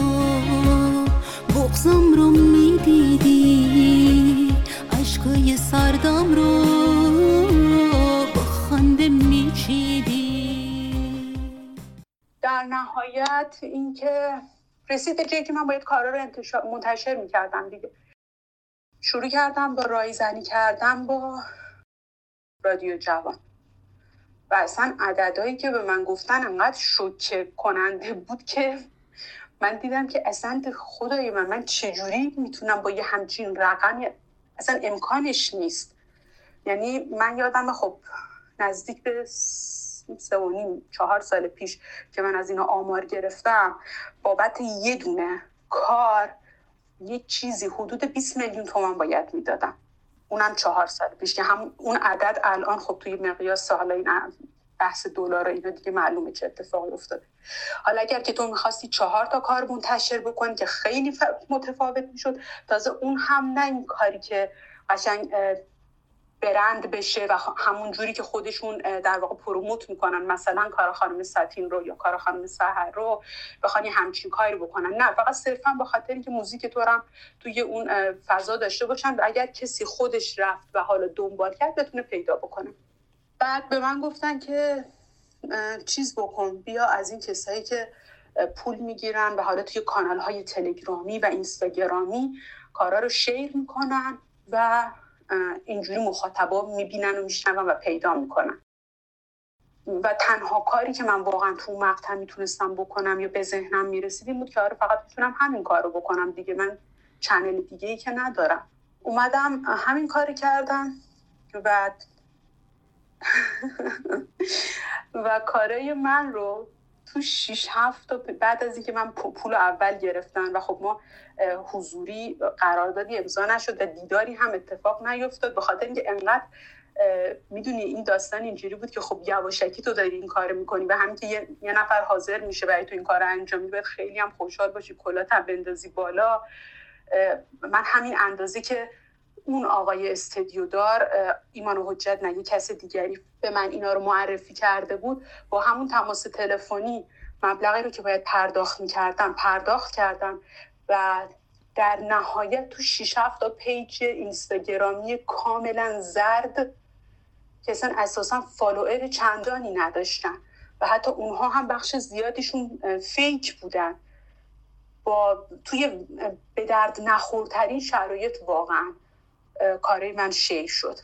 و حالا من مثلا من که همش گفتم آره مثلا 16 اُم تیر قرار کارای من بیاد بیرون release میشه. چقدر بابت کاور اینها من حتی کاورشون رو حرفه‌ای رفتم عکاسی کردم. به سختی با همه اون هزینه هایی که باید خودم همه رو پرداخت می‌کردم. کاور حرفه‌ای درست کردم. برای اینکه احترام گذاشته باشم. هم به اون تلاشی که خودم کردم هم به اون مخاطبی که میاد کار من گوش بکنه که بدونه درسته من یه خواننده جدیدم ولی برای کاری که دارم عرضه می‌کنم احترام قائلم و یه کار اصولی رو انجام دادم صفر تا صدش رو در واقع خیلی اتفاق وحشتناکی افتاد. هیچ چیزی اصلا هیچ فضایی برای دیده شدن پیدا نشد. و بعد من شروع کردم با این آدم ها صحبت کردن که شما این همه پول از من گرفتید. یعنی قرار بود کاری من تو چهار تا پیج اینستاگرامی این مدلی منتشر بکنید من می‌تونستم خودم چهار تا page اینستاگرامی بسازم که هر کدومشونم مطمئن باشید حداقل هزار نفر آدم واقعی follow بکنن و من خیالم راحت باشه چهار هزار نفر کار منو میشنون. من اگه کارامو گرفته بودم دستم در خونه آدم ها رو می‌زدم بهشون می‌دادم این کارا رو مطمئنم تعداد های بیشتری میشنیدن تا این شرایطی که شما برای من فراهم کردید. من پولم رو دادم پولم رفته و بعدم هیچی به هیچی قبول نکردن زیر بار نرفتن که خب پس چه انتظاری داشته؟ قرار بود با این پولی که دادی خیال داشتی چی کار بکنیم برات؟ و در نهایت منجر شد به یه بلاک کردن و تمام. بعد من اومدم گفتم اوکی خب اون که دیگه تموم شده دیگه نمی‌تونم کاریش بکنم. بذار فکر بکنم چه کار دیگه از دستم برمیاد. اومدم ایمیل زدم به برنامه موزیک منو تو. یادم اون موقع یک مستند یه مستند موزیکی داشتن که مارال و خانم مارال و خانم سارا مجریش بودن که حمایت می‌کردن از کاری که تازه تولید شده. من ایمیل زدم گفتن که کارا رو بفرست تا بررسی بشه. کارا رو فرستادم. خود خانم سارا برای من ایمیل زد که تیام جان کارات رو گوش کردیم. کارهای خوبی بودن و حتما ما توی برنامه معرفی می‌کنیم و قبل از اینکه معرفی بکنیم هم بهت ایمیل می‌زنیم خبر میدیم که برنامه کیه. دیگه رفته که اون برنامه اجازه کلا اون برنامه تموم شد و بعدش کلا یه مدل دیگه به اسم اکو اومد و هنوز که هنوز چنین اتفاقی نیفتاده با اینکه من یکی دو بار هم ایمیل زدم یادآوری کردم که شما قرار بود همچین کاری رو بکنید. چی شد؟ ولی هیچ جوابی نگرفتم. تمام اینها دیگه در نهایت منجر شد به اینکه اون آلبوم 17 ترک تو همون چهار تا ترک موند و من بعضی وقتا میشینم. بعضی از کارا رو گوش می‌کنم و واقعا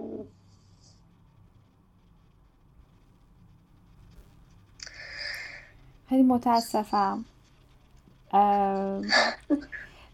این وقتی داشتی اینها رو تعریف می‌کردی من هی توی دلم آفری می‌گفتم به این همتی که کردی و اینقدر با وجود تمام این سختی ها راحت رو ادامه دادی و دلم می‌خواست تهش برسه به اون اتفاق خوبی که بگی.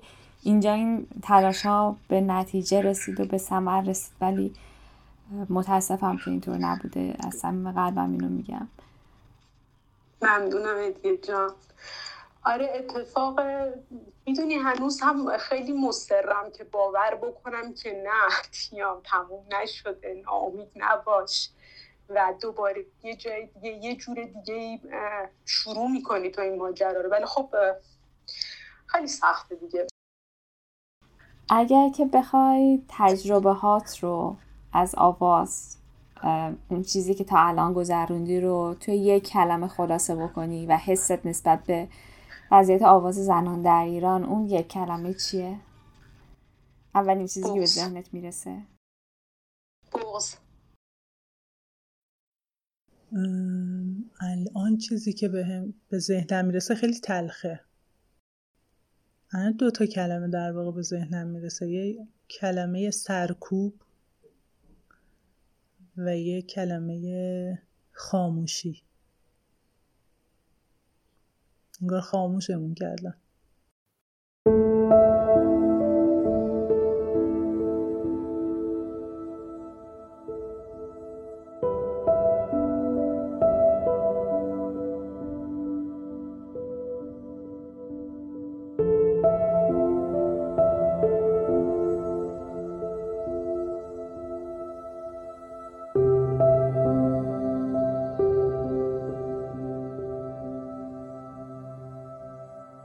میم و تیام تنها دو نفر از هزاران زنی هستند که نتونستند فعالیتشون رو در زمینه آواز در ایران ادامه بدن.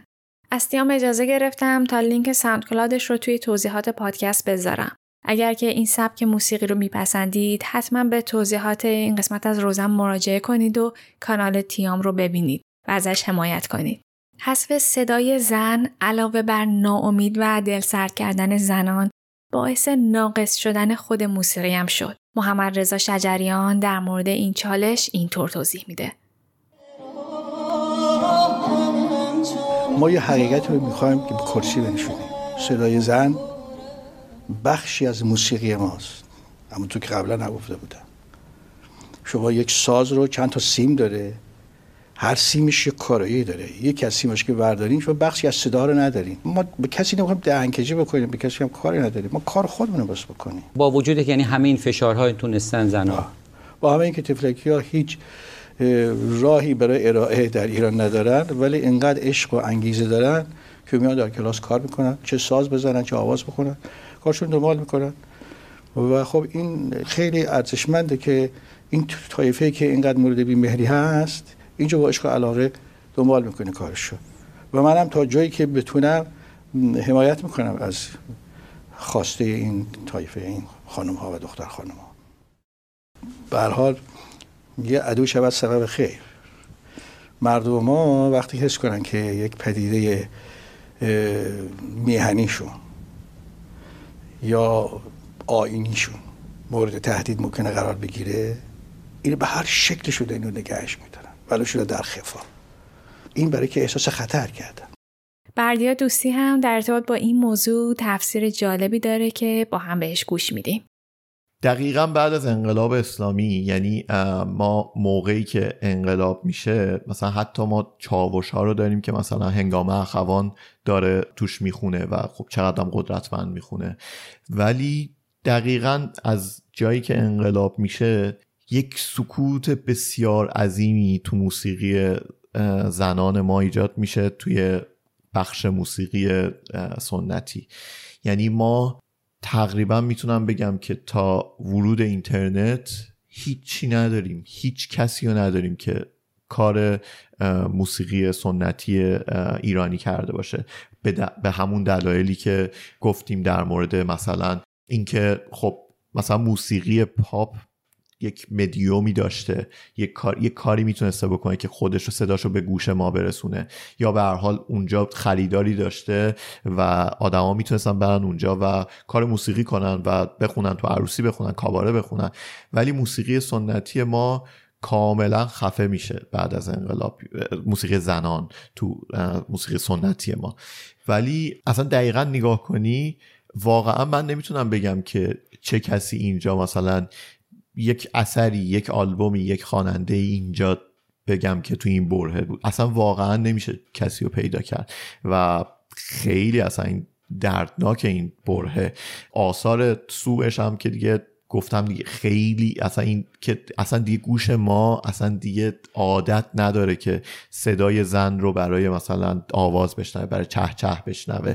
و الان مثلا کسی می‌خواد مثلا یک صدای زن میشنوی. اصلا اینجوریه که بابا چیه مثلا؟ اصلا انگار که مخاطب عادی دیگه این صدا اصلا از یادش رفته و این, آسا این آسیب اصلا به این سادگی ها دیگه جبران نمیشه. این آسیبی که به اصلا موسیقی ما خورد. به خاطر اینکه به خاطر همین پاک شدنش از ذهن شنونده دارم میگم. و دیگه ما نمی‌تونیم به این راحتی یک کنسرت سنتی درست کنیم که یک خانومی بیاد پیش درآمد اجراشه آواز بخونه مثلا تصنیف بخونه. خیلی خیلی سخته این کار. و در کل من بخوام مقایسه کنم. به خاطر همین مدیوم مثلا ما نگاه کنیم خواننده ای مثل شکیلا. این خواننده اصلا خواننده موسیقی سنتی بوده. کاملا سنتی می‌خونه ویدیوهاش مثلا الان تو یوتیوب هست که خیلی جوونیاشه مثلا با یه تار داره آواز می‌خونه یا تصنیف می‌خونه. کاملا یک خواننده موسیقی سنتی. این آدم به خاطر اینکه بخونه به خاطر اینکه صداش شنیده بشه مجبوره بیاد کار پاپ بکنه. مجبوره میره با بابک افشار شروع می‌کنه و اونا هم خیلی از صداش خوششون میاد و این اصلا مجبور میشه که پاپ بخونه که چی؟ که مثلا بتونه بیاد تو شو تنین که بتونه یه جوری صداش رو به ما برسونه یه جوری امرار معاش کنه. و این این این اتفاقیه که بعد از انقلاب افتاده. یعنی حتی اونی که سنتی خون بوده اونی که خارج بوده مجبور بوده سبکش رو عوض کنه فقط برای اینکه بتونه بخونه. دقیقا همون جمله که یه ذره قبل گفتم. کامل دیگه اصلا پاک میشه. اصلا موسیقی زنان اصلا صدای زنان تو موسیقی سنتی کامل پاک میشه. از اون به بعد.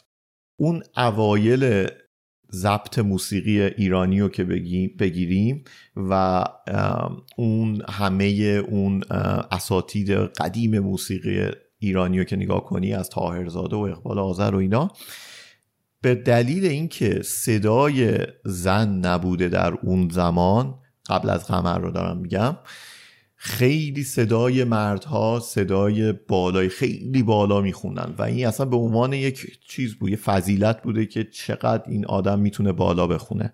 و جوری که اصلا بعضی از اینا اصلا صداشون اصلا دیگه نزدیک به صدای زنونه میشدش که اونقدر زیر میخوندن اونقدر بالا می‌خونن. تا اینکه دیگه این چیز میاد خبر میاد و اصلا انگار که راه موسیقی راه زنان باز میشه به موسیقی و حالا احتمالا یک کلا به جامعه. بعد باعث میشه که صدای زنان که میاد توی موسیقی ما باعث میشه اصلا مردا دیگه یه ذره انگار که استراحت بدن به هنجرشون و دیگه اینقدر اصلا بالا نخونن در به خاطر اینکه خب اگه می‌خوام بالا بخونم که صدای زن استفاده می‌کنم. اصلا دلیل نداره یه مرد اینقدر بالا بخونه.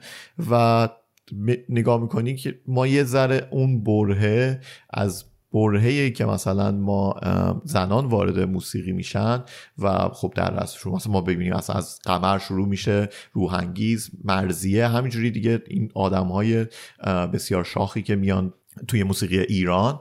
بعد می‌بینی که اصلا اون برها اصلا هیچ مردی نیستش که صدای اینجوری بخونه. در اصلا اینجوری بهش نگاه میشه که اصلا چه, اهمیتی داره که یک نفر اون شکلی بخونه اینقدر بالا بخونه. اون دوره خاص اون قبل از انقلاب آخر دوره پهلوی هم نگاه کنی مردا خیلی مرد خیلی چیز می‌خونن. یعنی در رنج صدایی خودشون می‌خونن. حتی مثلا شجریانی هم که صدای بسیار یعنی صدایی داشته که می‌تونست خیلی بالا بخونه اصلا این کار نمی‌کرده. یعنی اصلا هیچ دلیلی نمی‌دیده که در رنج صدای زنان بیاد بخونه. و اون برهه رو نگاه کنی خیلی انگار که همه چی سر جاشه. یعنی اون صدای مرد سر جاشه صدای زنم سر جاشه. تا اینکه میایم بعد از انقلاب. بعد از انقلاب که دوباره صدای زنان محدود میشه و دیگه اون بالا خوندن حداقل تو موسیقی داخل ایران که داره عرضه میشه نیست. باز دوباره می‌بینی که این اتفاق میفته دوباره همینجوری صدای مردا هی رو به بالا خوندن و خیلی مثلا چهچه های مثلا روی نوت های خیلی بالا.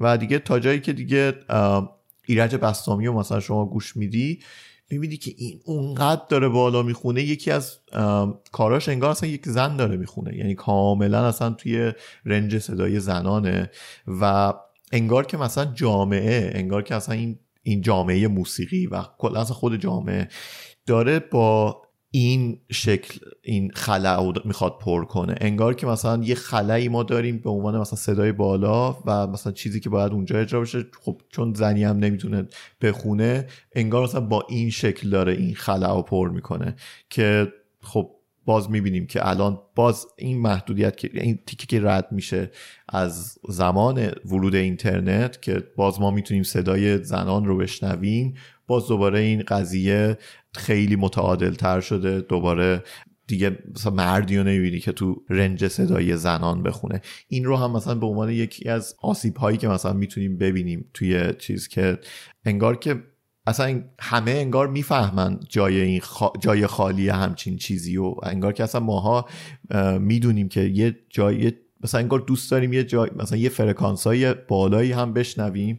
ولی اصلا حواسمون نیستش که ایراد کار از کجاست ایراد کار اینه که یه زن باید اینو میخون نه اینکه یه مرد بیاد اینو اونجا بخونه از همون سالهای بعد از انقلاب تا الان بسیاری از هنرمندان مرد ایرانی از حضور زنان در آواز حمایت کردند در رأس این افراد حسین علیزاده و محمد رضا شجریان قرار دارند. حسین علیزاده و شجریان رو در گروه هنرمندان متعهد قرار میدن.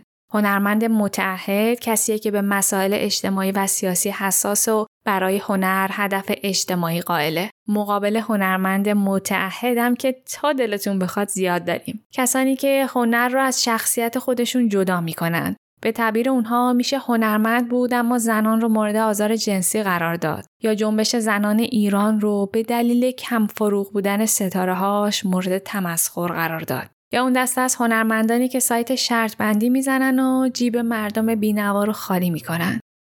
بگذریم. شجریان بعد از انقلاب از چند طریق مخالفتش رو با حذف صدای زنان ابراز کرد. در مصاحبه ای که در روزنامه بامداد در تاریخ 27 خرداد 1358 منتشر شد از قول شجریان ذکر شده که اگر مرد می‌خواند زن هم باید بخواند اگر صدای زن برای مرد تحریک کننده است صدای مرد هم برای زن تحریک کننده است شجریان اعتقاد داشت صدای زن از موسیقی ایران حذف شدنی نیست و در مقام استاد بزرگ آواز و موسیقی سنتی ایران به کرات به سانسور صدای زنان در موسیقی ایران انتقاد کرد. ایشون اعتقاد داشت که حذف صدای زنان باعث ضربه خوردن به موسیقی و آسیب به زنان علاقمند در این حوزه میشه. محمد رضا شجریان مبارزه با این ممنوعیت رو از خونه خودش آغاز کرد. دخترانش مژگان و افسانه هر دو پیش پدر تعلیم دیدن و در بیشتر اجراهای خارج از کشور دخترش مژگان اون رو همراهی می‌کرد. سال 1383 استاد شجریان طی آزمونی تعدادی هنرجو رو به شاگردی انتخاب کرد. این آزمون زیر نظر فرهنگستان هنر برگزار شد و از بین 3 تا 4 هزار نفر شرکت کننده دو گروه سی نفره، سی نفر خانوم و سی نفر آقا برای شاگردی برگزیده شدند. یکی دیگه از روش های همکاری حرفه‌ای محمد رضا شجریان با خواننده های زن این بود که گاه شاگردان زن مشترکی با اساتید زن از جمله پریسا داشت. به این ترتیب بعضی از خوانندگان زن فعلی حاصل تعلیمات استاد شجریان و اساتید زن هستند. یکی از این زنان که خودش به مقام استادی آواز رسیده ملیه مرادیه.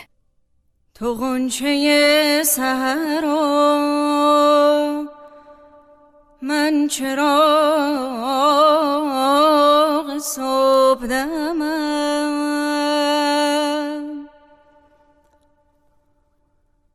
تو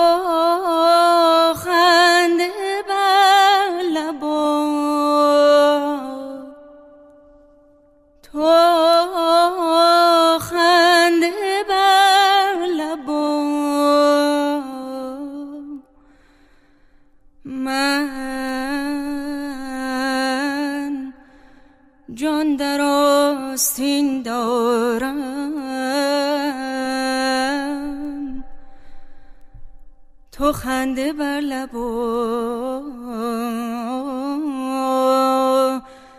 من جان در آستین دارم حسین علیزاده هنرمند دیگریه که بارها بارها از اهمیت حضور زنان در آواز حرف زده. خودش میگه یکی از دلایلی که باعث شد روی هم نوایی کار کنه ممنوعیت صدای زن بود. این ممنوعیت بهش این انگیزه رو داد که در آثارش به هر شکلی که ممکنه صدای زن وجود داشته باشه. حسین علیزاده تفکیک جنسیتی در موسیقی ایران رو قبول نداره و میگه اینکه فکر کنیم هر جای زنان حضور دارند باید احساس خطر کنیم درست نیست. هنر بدون زن وجود نداره و در همه مسائل زن و مرد با هم شریک هستند. ببینم شما اگر که یه خواننده باشی با چه انگیزه در ایران می‌خونی؟ یعنی اینکه شما کلاس میرید کار می‌کنید الان شما از ما می‌خواهید که اگر در کارهای ما یک ذره صدای زن اگه بالا رفته باشه اون کار مجوز نمیده. من بارها بارها دارم بوده که وقتی اومدن به من گفتن بغض کردم و خودم هم بغض کردم بغضم گرفته. وقتی میگه که من این همه زحمت کشتم مثلا اینقدر دست پا زده تا بیاد من صداشو گوش کنم بعد مثلا من میگم که باری که خیلی خوبه. ولی دیگه هیچ کار دیگه نمی‌تونم بکنم. یعنی میگم که خب شما از فردا برین در این سالن در این سالن کنسرت اجرا کنید اینم که من شخصا اگه توی جشنواره باشم که فقط خواننده زن بیان بخوام برن قسمت زنان شرکت کنن من یکی از مخالف این قضیه هستم. مثلا هیچ در هیچ جای دنیا قاعده نیست که بیاین اینقدر تفکیک بکنیم اونم من که دارم حرف می‌زنم هنر موسیقی جز مقدسات دارم موسیقی مقدسات من. که بیایم راجع به مسئله تن به یک چیزی بدیم که اصلا نمی‌تونه در دنیا قاعده باشه. چنانچه در فعالیت های اجتماعی. در تمام فعالیت هایی که هست در جامعه همیشه زنها اتفاقا در ایران شما می‌تونید با کشورهای اطراف خودمون. این مال این نیست که خیلی تعریف کنیم از اینکه قانون قوانین ما اجازه داده که مثلا خانم ها اینقدر در جامعه باشن. این اتفاقا برای تلاش خودشون بوده. این آواز هم الان یه چیز سمبولیک شده. تلاش می‌کنن اگر که واقعا یک روز اجازه بدن اگر شما بگید که ما مثلا چون ده تا خواننده خوب مرد داریم من 100 تا خواننده خوب زن به شما معرفی می‌کنم که به مراتب به موسیقی ایرانی ترن به مراتب فکر هنری تری دارن ولی امکان کامکارها هم گروه دیگری هستند که همیشه در گروهشون از حضور زنان استفاده کردند. در بین هنرمندان جدید علی غمسری همیشه با زنان کار کرد و چند سال پیش هم به دلیل استفاده از خواننده زن در کنسرتش ممنوع کار شد. همین چند وقت پیشم من دیدم که علیرضا قربانی در حمایت از صدای زنان یک کار جدید خوند و منتشر کرده. بیشتر حرفایی که تا الان در موردش توضیح دادم مربوط به جریان رسمی آواز زنان در ایرانه. یعنی جریان رسانه های اصلی مثل صدا و سیما، سینما یا هر چیزی که باید به تایید وزارت فرهنگ و ارشاد برسه. اما یه اتفاقی که در ده سال اخیر رخ داده گسترش اینترنت و استفاده از فضای مجازیه. این روزها همه در اینستاگرام حساب کاربری دارن و روزانه ازش استفاده می‌کنن. گسترش شبکه های اجتماعی باعث شده زنانی که علا رقم این محدودیت ها در گوشه های خونه کار آواز رو ادامه داده بودن فضایی پیدا بکنن تا صداشون رو به گوش سایرین برسونن. من حتی خواننده های درجه یکی مثل مهدی محمدخانی رو هم اولین بار از طریق شبکه های اجتماعی شناختم. چون اگر خواننده های زن اجرای خارج از ایران هم می داشتن تا قبل از عصر شبکه های اجتماعی نه صدا و نه تصویرشون به مخاطبای داخل ایران نمی رسید. یکم صدای مهدی محمدخانی رو بشنویم. جهان هیچ دوست دارم تو را ای دوست دارم تو را ای گران مایه دیرین ایران تو را ای گرامی گوهر دوست دارم.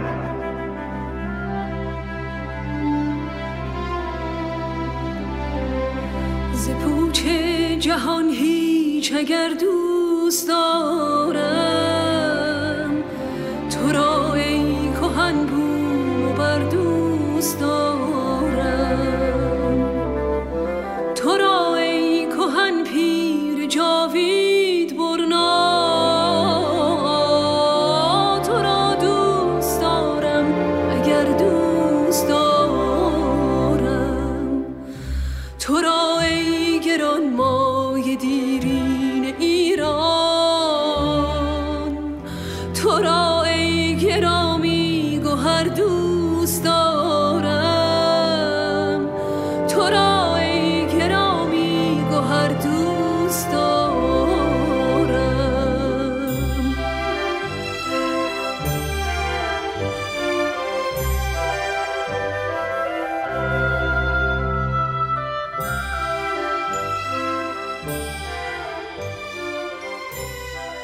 خوشبختانه این روزها تعداد خواننده های زن در شبکه های اجتماعی انقدر زیادن که نمی‌دونم از کدومشون نام ببرم.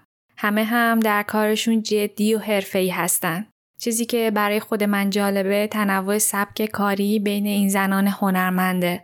از آواز اصیل ایرانی گرفته تا موسیقی پاپ، جز و رپ. صداهایی که بعضی هاشون انقدر خوبن که واقعا حسرت می‌خوری چرا نمی‌تونن در عرصه های رسمی هنرنمایی بکنن. وقتی داشتم در مورد آواز زنان در این دوره تاریخی تحقیق می‌کردم به موضوع جالبی برخوردم. اینکه یه سری جاها ممنوعیت صدای زن کمرنگ میشه و اون نه بزرگ وجود نداره. زنان در تمام این سالها می‌تونستند که در نقش کودک آواز بخونن و شنیدن صداشون مشکلی نداشته. یعنی خواننده همونه. ولی وقتی که این صدا در نقش یک کودک شنیده میشه هیچ مشکلی نداره. این مسئله در مورد لالایی هم وجود داره. صدای زن در نقش مادر شنیدنش ایرادی نداره. واقعیت اینه که صدای زن از تاریخ حسب شدنی نیست. صدای زن همگام با تولد در لالایی مادرانه همراه انسان هاست. تجربه زیسته که هیچ فردی نمی‌تونه اون رو به فراموشی بسپاره. لالایی ها نقمه های زنانه و ساده ترین نمونه ادبیات شفاهی در تمام کشورها هستند. میگن لالایی نخستین گونه از پیوند موسیقی و شعره. در واقع مادران با خوندن لالایی همزمان در نقش خواننده، آهنگساز و ترانه سرا ایفای نقش می‌کنن. در ایران هم لالایی قدمت خیلی زیادی داره. نوای لالایی ها ساده، کوتاه و یک نواخت و اغلب در مایه آواز دشتیه. اما محتوای لالایی ها یکسان نیست. در ایران ترانه ها در مورد جور زمانه، ظلم و خیانت شوهر، کار طاقت فرسا، مرگ بستگان و در یک کلام بیپناهی های مادره. مثلا این لالایی رو در نظر بگیرید. لالا لالا گل پونه بابات رفته در خونه. لالا لالا گل خشخاش بابات رفته خدا همراش. لالا لالا گل زیره بابات دستاش به زنجیره. ببینید این لالای مخاطبش اصلا بچه نیست. انگار بچه ها حکم سنگ صبور رو دارن و گفتار لالایی حدیث نفس مادرها و دایی هاست. راستشو بخواید من فکر می‌کنم کشوندن زنان به اندرونی هم توی این قضیه بی تاثیر نبوده. انگار که لالایی صدای سرکوب شده زنان باشه. صدایی که عرصه‌ای برای حضور نداره و تنها مخاطبش کودکانه. مادر بودن تنها نقشیه که به واسطه فیزیک زنان در طول سالها ازشون گرفته نشده. نقشی که بعد از انقلاب هم بارها بارها به عنوان مهمترین و حتی تنها نقش زنان در جامعه روش تاکید شده. زنان ایران از ترکمن تا لورستان، از قشقایی تا خراسان با زبان و لحجه های مخصوص خودشون برای کودکان لالایی می‌خونن. اما لالایی تنها آواز زنان در مناطق مختلف ایران نیست. آهنگ ها و ترانه های دیگه ای هستند که از سالهای دور توسط دختران و زنان مناطق مختلف ساخته و نسل به نسل و سینه به سینه منتقل شدن. این شعرها بستری برای زنان بوده تا آرزوها، خشم و شادی های خودشون رو با زبان موسیقی بیان و به نسل دیگه منتقل کنند. نمی‌دونم شما هم یادتون میاد یا فقط توی عروسی های ما اینطوری بود. من خیلی بچه که بودم یادم زنای مسن فامیل توی عروسی ها آهنگای محلی جالبی میخوندن. یکیش که دقیقا یادمه این شعره. کوچه تنگ بله عروس قشنگ بله. دست به زلفاش نزنید مرواری بنده بله. حالا نمی‌دونم که من درست یادم مونده یا نه. زنان بلوش در جشنها و آوازخانی ها گاهی دست جمعی و گاهی تکی با صدای بلند فریادی می‌کشند که شبیه تحریر خوانندگان آواز سنتیه. یه چیزی شبیه کل کشیدن خودمون. در بین ترکمنها نقمه وجود داره به اسم لعله. لعله نام ترانه های سوزناک و غمگینیه که دخترها و نوعروسان در شبهای محتابی می‌خونن. لله ها حکایت از فقانهای جانسوز دخترکانی داره که با وجود سن کم قربانی تصمیم نابجای خانواده و مجبور به ازدواج شدن. در لله دختران از سرنوشت شومشون شکایت می‌کنن.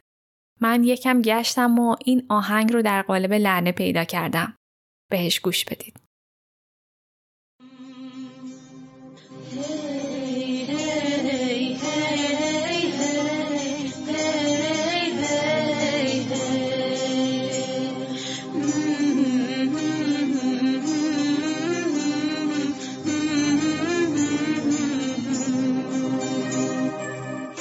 Aç başına vardım ey nay nay yüzüne dokkurdu meynoy noy. Yarım yadıma düşünne noy noy. Hem ağladım hem güllümey noy noy. Yarım yadıma düşünne noy noy. Hem ağladım یکی از زنان بزرگ در ادبیات شفاهی ایران که متاسفانه دو سال پیش فوت کرد خانگل مصر زاده بود. خانگل رو مادر لالایی های کرمانجی نامیده بودن. حافظش قبل از اینکه گرفتار بیماری آلزایمر بشه سرشار از نقمه ها و آوازهای کرمانجی بود. کرمانچ ها تیره ای از کردهای ایران هستند که صده ها پیش به شمال خراسان کوچ کردند. اونها به یکی از گویش های کردی حرف می‌زنن و ادبیات شنیداری یا شفاهی گسترده ای دارن. خانگول یکی از زنان کرمانجی بود و آوازهای این تیر از کردها رو استادانه و دلانگیز می‌خوند. بسیاری از مردم اسم و صدای اون رو شنیدن اما احتمالا نمی‌دونن که خانگول چه گنجینه ای از ادبیات شفاهی رو در سینش داشت. بی برکت من لیلی لیلی لیلی یا لیلی ویلا کل چیوان آخیشی که یا نامرده ولا گلوگی یا جان بیت خجاوه لیلی لیلی لیلی یا بولی ولای برخومی یوان حالا مزاره مزاره قریب انتظاره چاب رسه با چه روزگاره خانگول 27 اسفند ماه 1398 خورشیدی چشم از جهان فرو بست. خبر درگذشتش با چند روز تأخیر شنیده شد. چون تنها بود و برای مدتها کسی ازش یاد نکرده بود. خانگول تاریخ تولدش رو نمی‌دونست. می‌گفت وقتی روسا به ایران اومدن به دنیا اومده. چهار ماهه بوده که پدرش فوت می‌کنه و خانگول یتیم و صغیر میشه. غریبه ها بزرگش می‌کنن و برای گذران زندگی مجبور بوده همیشه کار بکنه. در تمام سالهای کودکی، نوجوانی و جوانی خانگول به کارگری در باغهای گردو مشغول بوده. از همون سالها وقت کار صداش رو بلند می‌کرد و می‌زده زیر آواز. خانگول در جوانی ازدواج کرد و بچه دار شد. یک دختر داشت و یک پسر. در سالهای پایانی زندگی و بعد از درگذشت همسرش ذهن درخشان خانگول گرفتار بیماری آلزایمر شده بود. خانگول فارسی نمی‌دونست. ذهنش به زوال رفته بود. حتی برخی از آوازها رو هم به شکل غمانگیزی فراموش کرده بود. اما آواز خوندن از یادش نرفته بود. در همون سالهای آخر عمرش هم وقتی ازش می‌خواستن بخونه چشماش از خوشحالی برق می‌زد. عمیق و صبور به فکر فرو می‌رفت و در ناخودآگاهش آوازی رو انتخاب می‌کرد.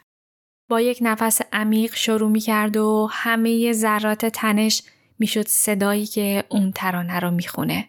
هر از چندگاهی در میانه خواندن ناگهان در سکوتی غمانگیز فرو می‌رفت. چرا که آلزایمر باعث شده بود باقی شعر به خاطرش نمونه.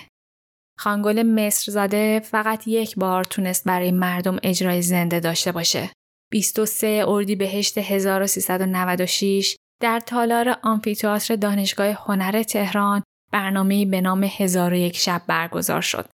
در این برنامه استادان موسیقی مقامی شمال خراسان ترانه هایی رو اجرا کردند.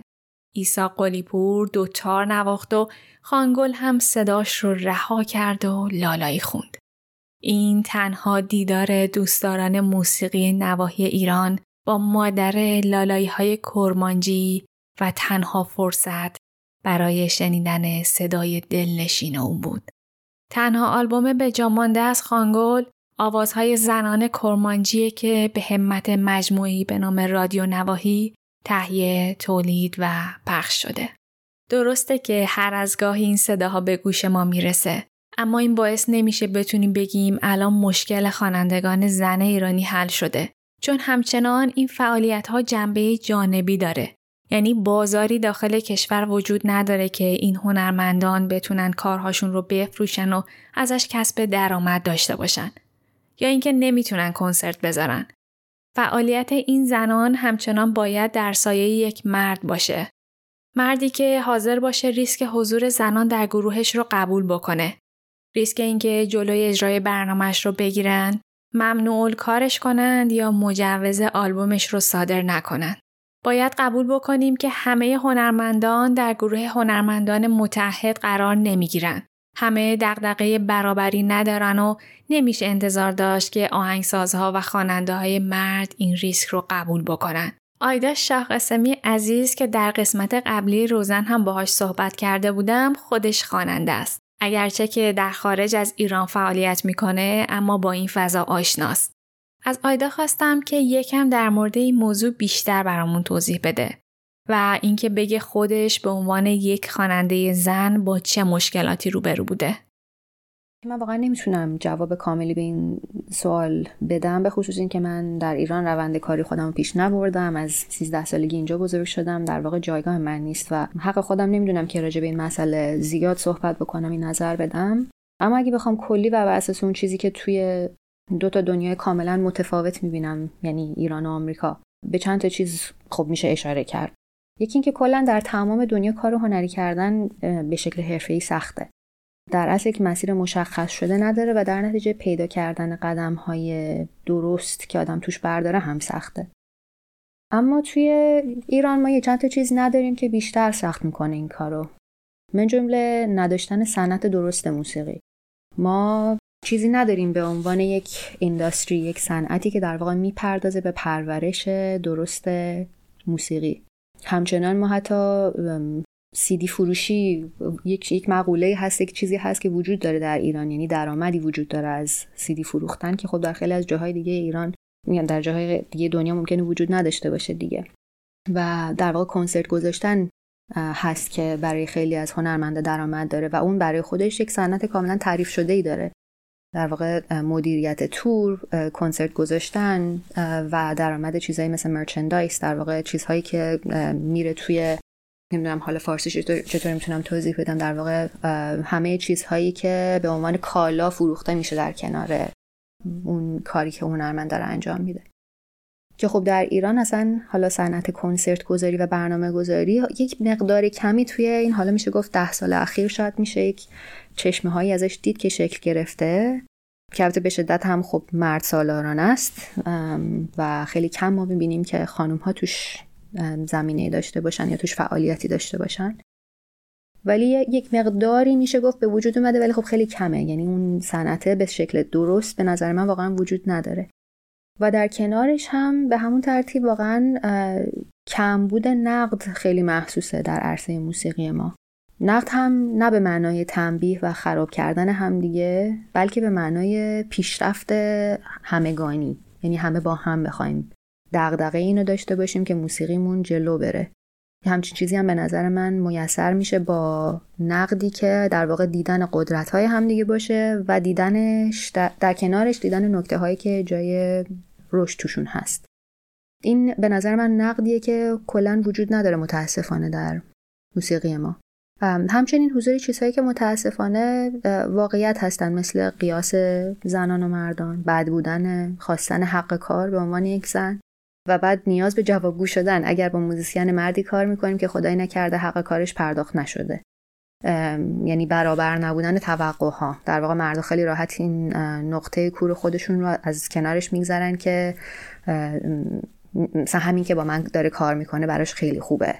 این وصله اینی که واست مثل marketing داره کار می‌کنه. اینی که تو بیای با من کار کنی من هیچ دلیلی نداره بخوام به تو حق کارتو بدم ولی دارم برای در واقع تبلیغ می‌کنم. با حضورت در کنار من تو داری به یک سری چیزای دست... یک, یک سری دستاوردها می‌رسی. و به همین ترتیب ما بین زنان هم, هم همچین روندهایی رو نه تنها قبول می‌کنیم بلکه ترویجش هم می‌کنیم. بله هستن زنانی که همین که بهشون موقعیت خوندن داده بشه هم حس می‌کنن براشون کافیه. اما آیا توانه این رو دارن که بدونن کی داره ازشون سوء استفاده می‌کنه و کی نه؟ و آیا همین حقیقت برای مردان هم صدق می‌کنه که مثلا یک زنی که خیلی موفقه به یک حالا پسر جوانی که تازه داره کارش شروع می‌کنه بگه بیا کار کن همین قدیم که داری در کنار من کار می‌کنی کافیه برات خیلی خوبه. به عنوان کسی که خب بیرون از ایران کار کرده آره مسلما اینجا هم یه سری سختی خاص خودشو داره.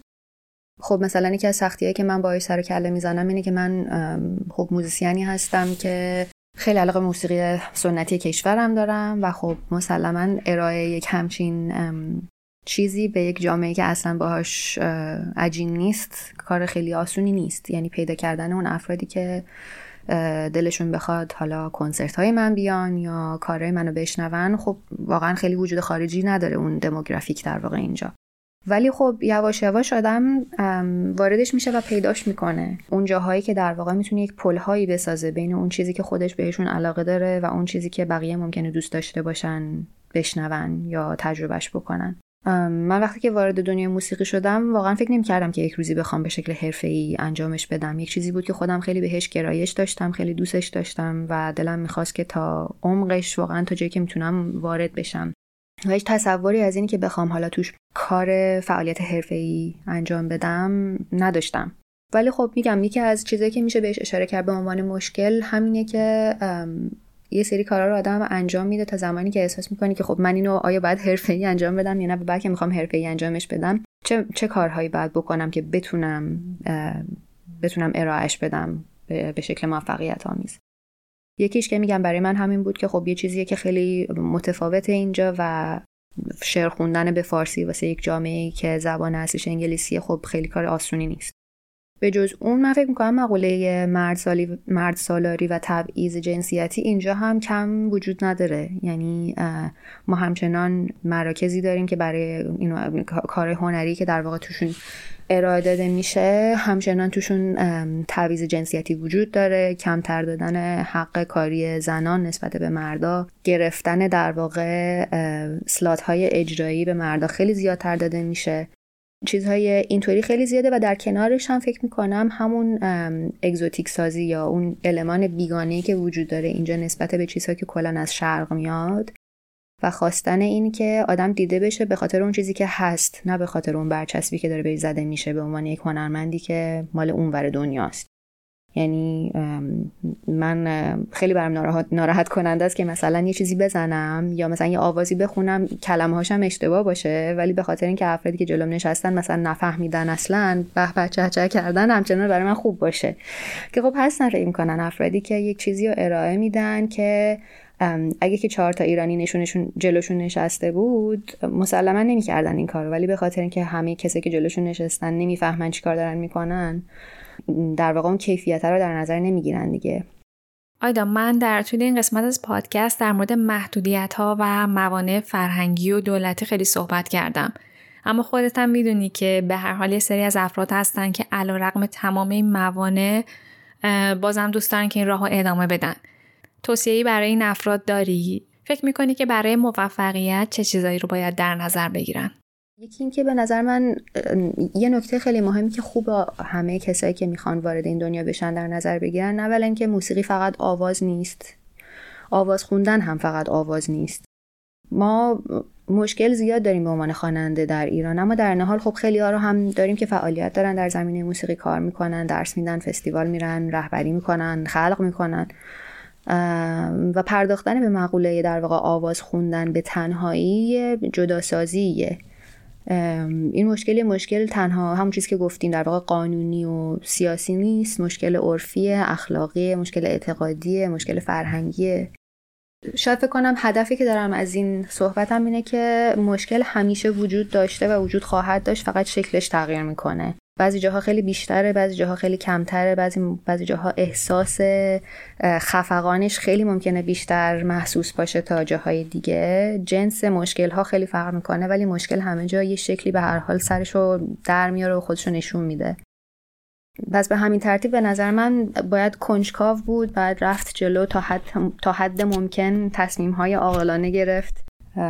سعی کنیم بدونیم چی کار می‌خوایم بکنیم و اون هدف رو بورزیمش دنبال یادگیری باشیم و یادگیری هیچ وقت تموم نمیشه مادام العمره دنبال انسانهای خوب باشیم سری خودمون رو نندازیم توی هر موقعیتی.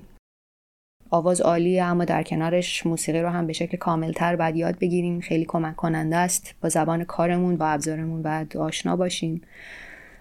تا زمانی که همکارامون در واقع همه کارامون رو الا خوندنمون انجام میدن خب کس دیگه ای داره تا خیلی از تصمیم گیری ها رو انجام میده و داریم تو تاریکی راه میریم. بهتره که خودمون بدونیم چی کار داریم می‌کنیم. چند نفر دور خودمون داشته باشیم که باهاشون مشورت کنیم که نقدمون کنن که نقدشون کنیم به شکل سازنده. و فکر می‌کنم یه چیز دیگه هم که خیلی مهمه اینه که به در واقع ستاره شدن به عنوان موفقیت فکر نکنیم. ستاره شدن برابر موفقیت نیست. هر کسی که خیلی معروف شد و همه شناختنش به موفقیت نرسیده. قبل از هر چیزی به نظر من یه سری معیارهای کاری بعد هر کسی برای خودش تعیین بکنه و سعی کنه که بهشون برسه و در تمام مدت هم اونها رو هی بپرورونه و عوضشون بکنه که اون یادگیریه هیچ وقت تموم نشه.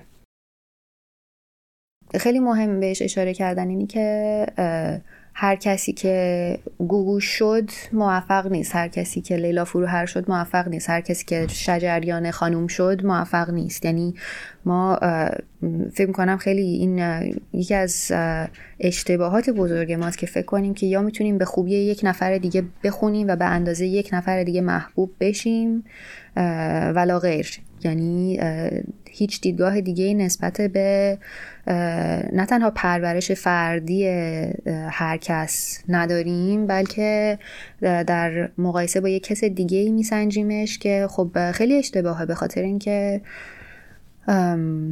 کم می‌کنه از پتانسیال اون فرد واسه پیدا کردن همه اون چیزهایی که ممکنه اون فرد به دنیا ارمغان بده.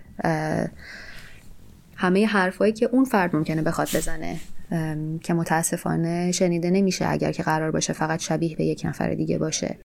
و اینکه به business بودن این داستان هم باید توجه و رسیدگی بشه. یعنی تو این دنیایی که گوشه خداییش نمونده که آدما پرش نکرده باشن. اینقدر تعداد هنرمندا زیاده که آره ممکنه شما فقط اینقدر منحصر به فرد باشید که در واقع تو هوا بزننتون. اما حقیقت داستان اینه که مثل پنجاه سال پیش نیست. بهتر خودتون برید دنبال تبلیغ کردن خودتون باشید. هر چقدر هم بیشتر افسار این کار دستمون باشه کمتر اجازه داده میشه که برامون تصمیم گرفته بشه.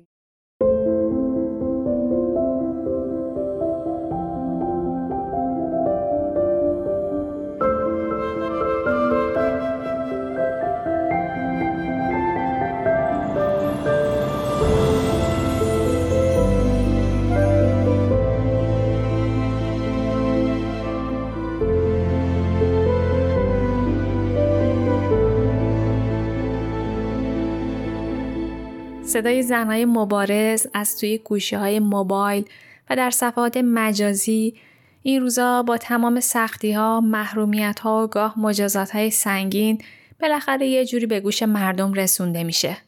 هویت این افراد گاهن مثل اجراهاشون مجازیه.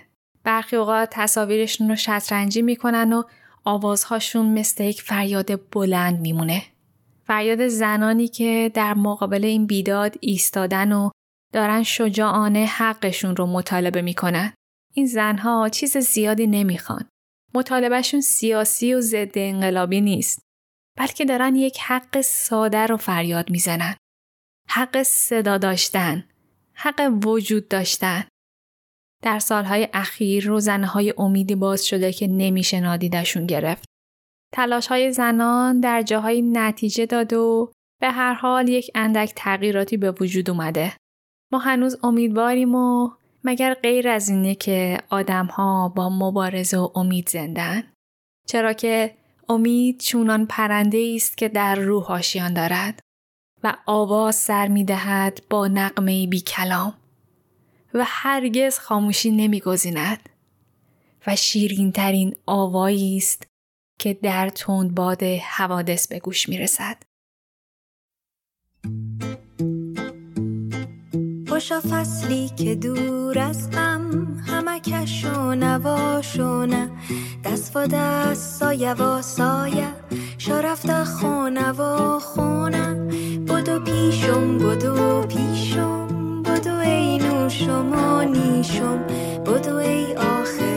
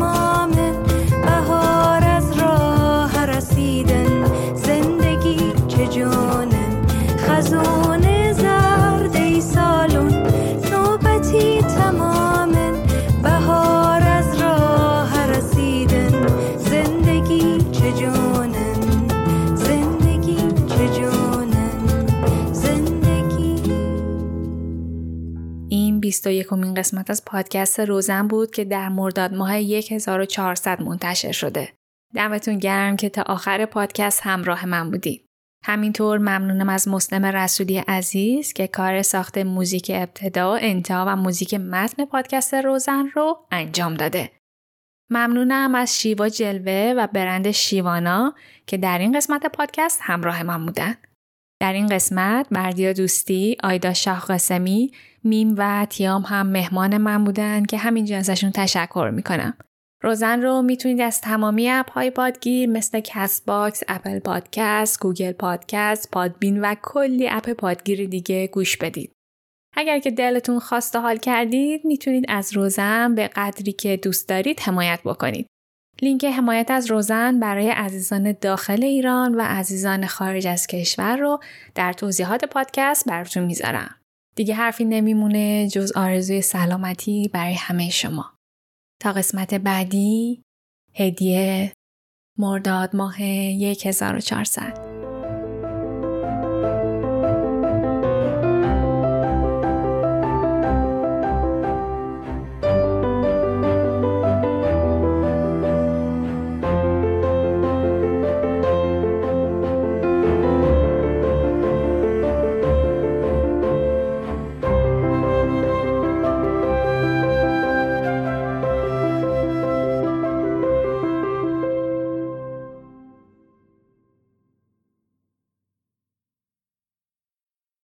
Without the ones like you, who work tirelessly to keep things running, everything would suddenly stop. Hospitals, factories, schools, and power plants, they all depend on you.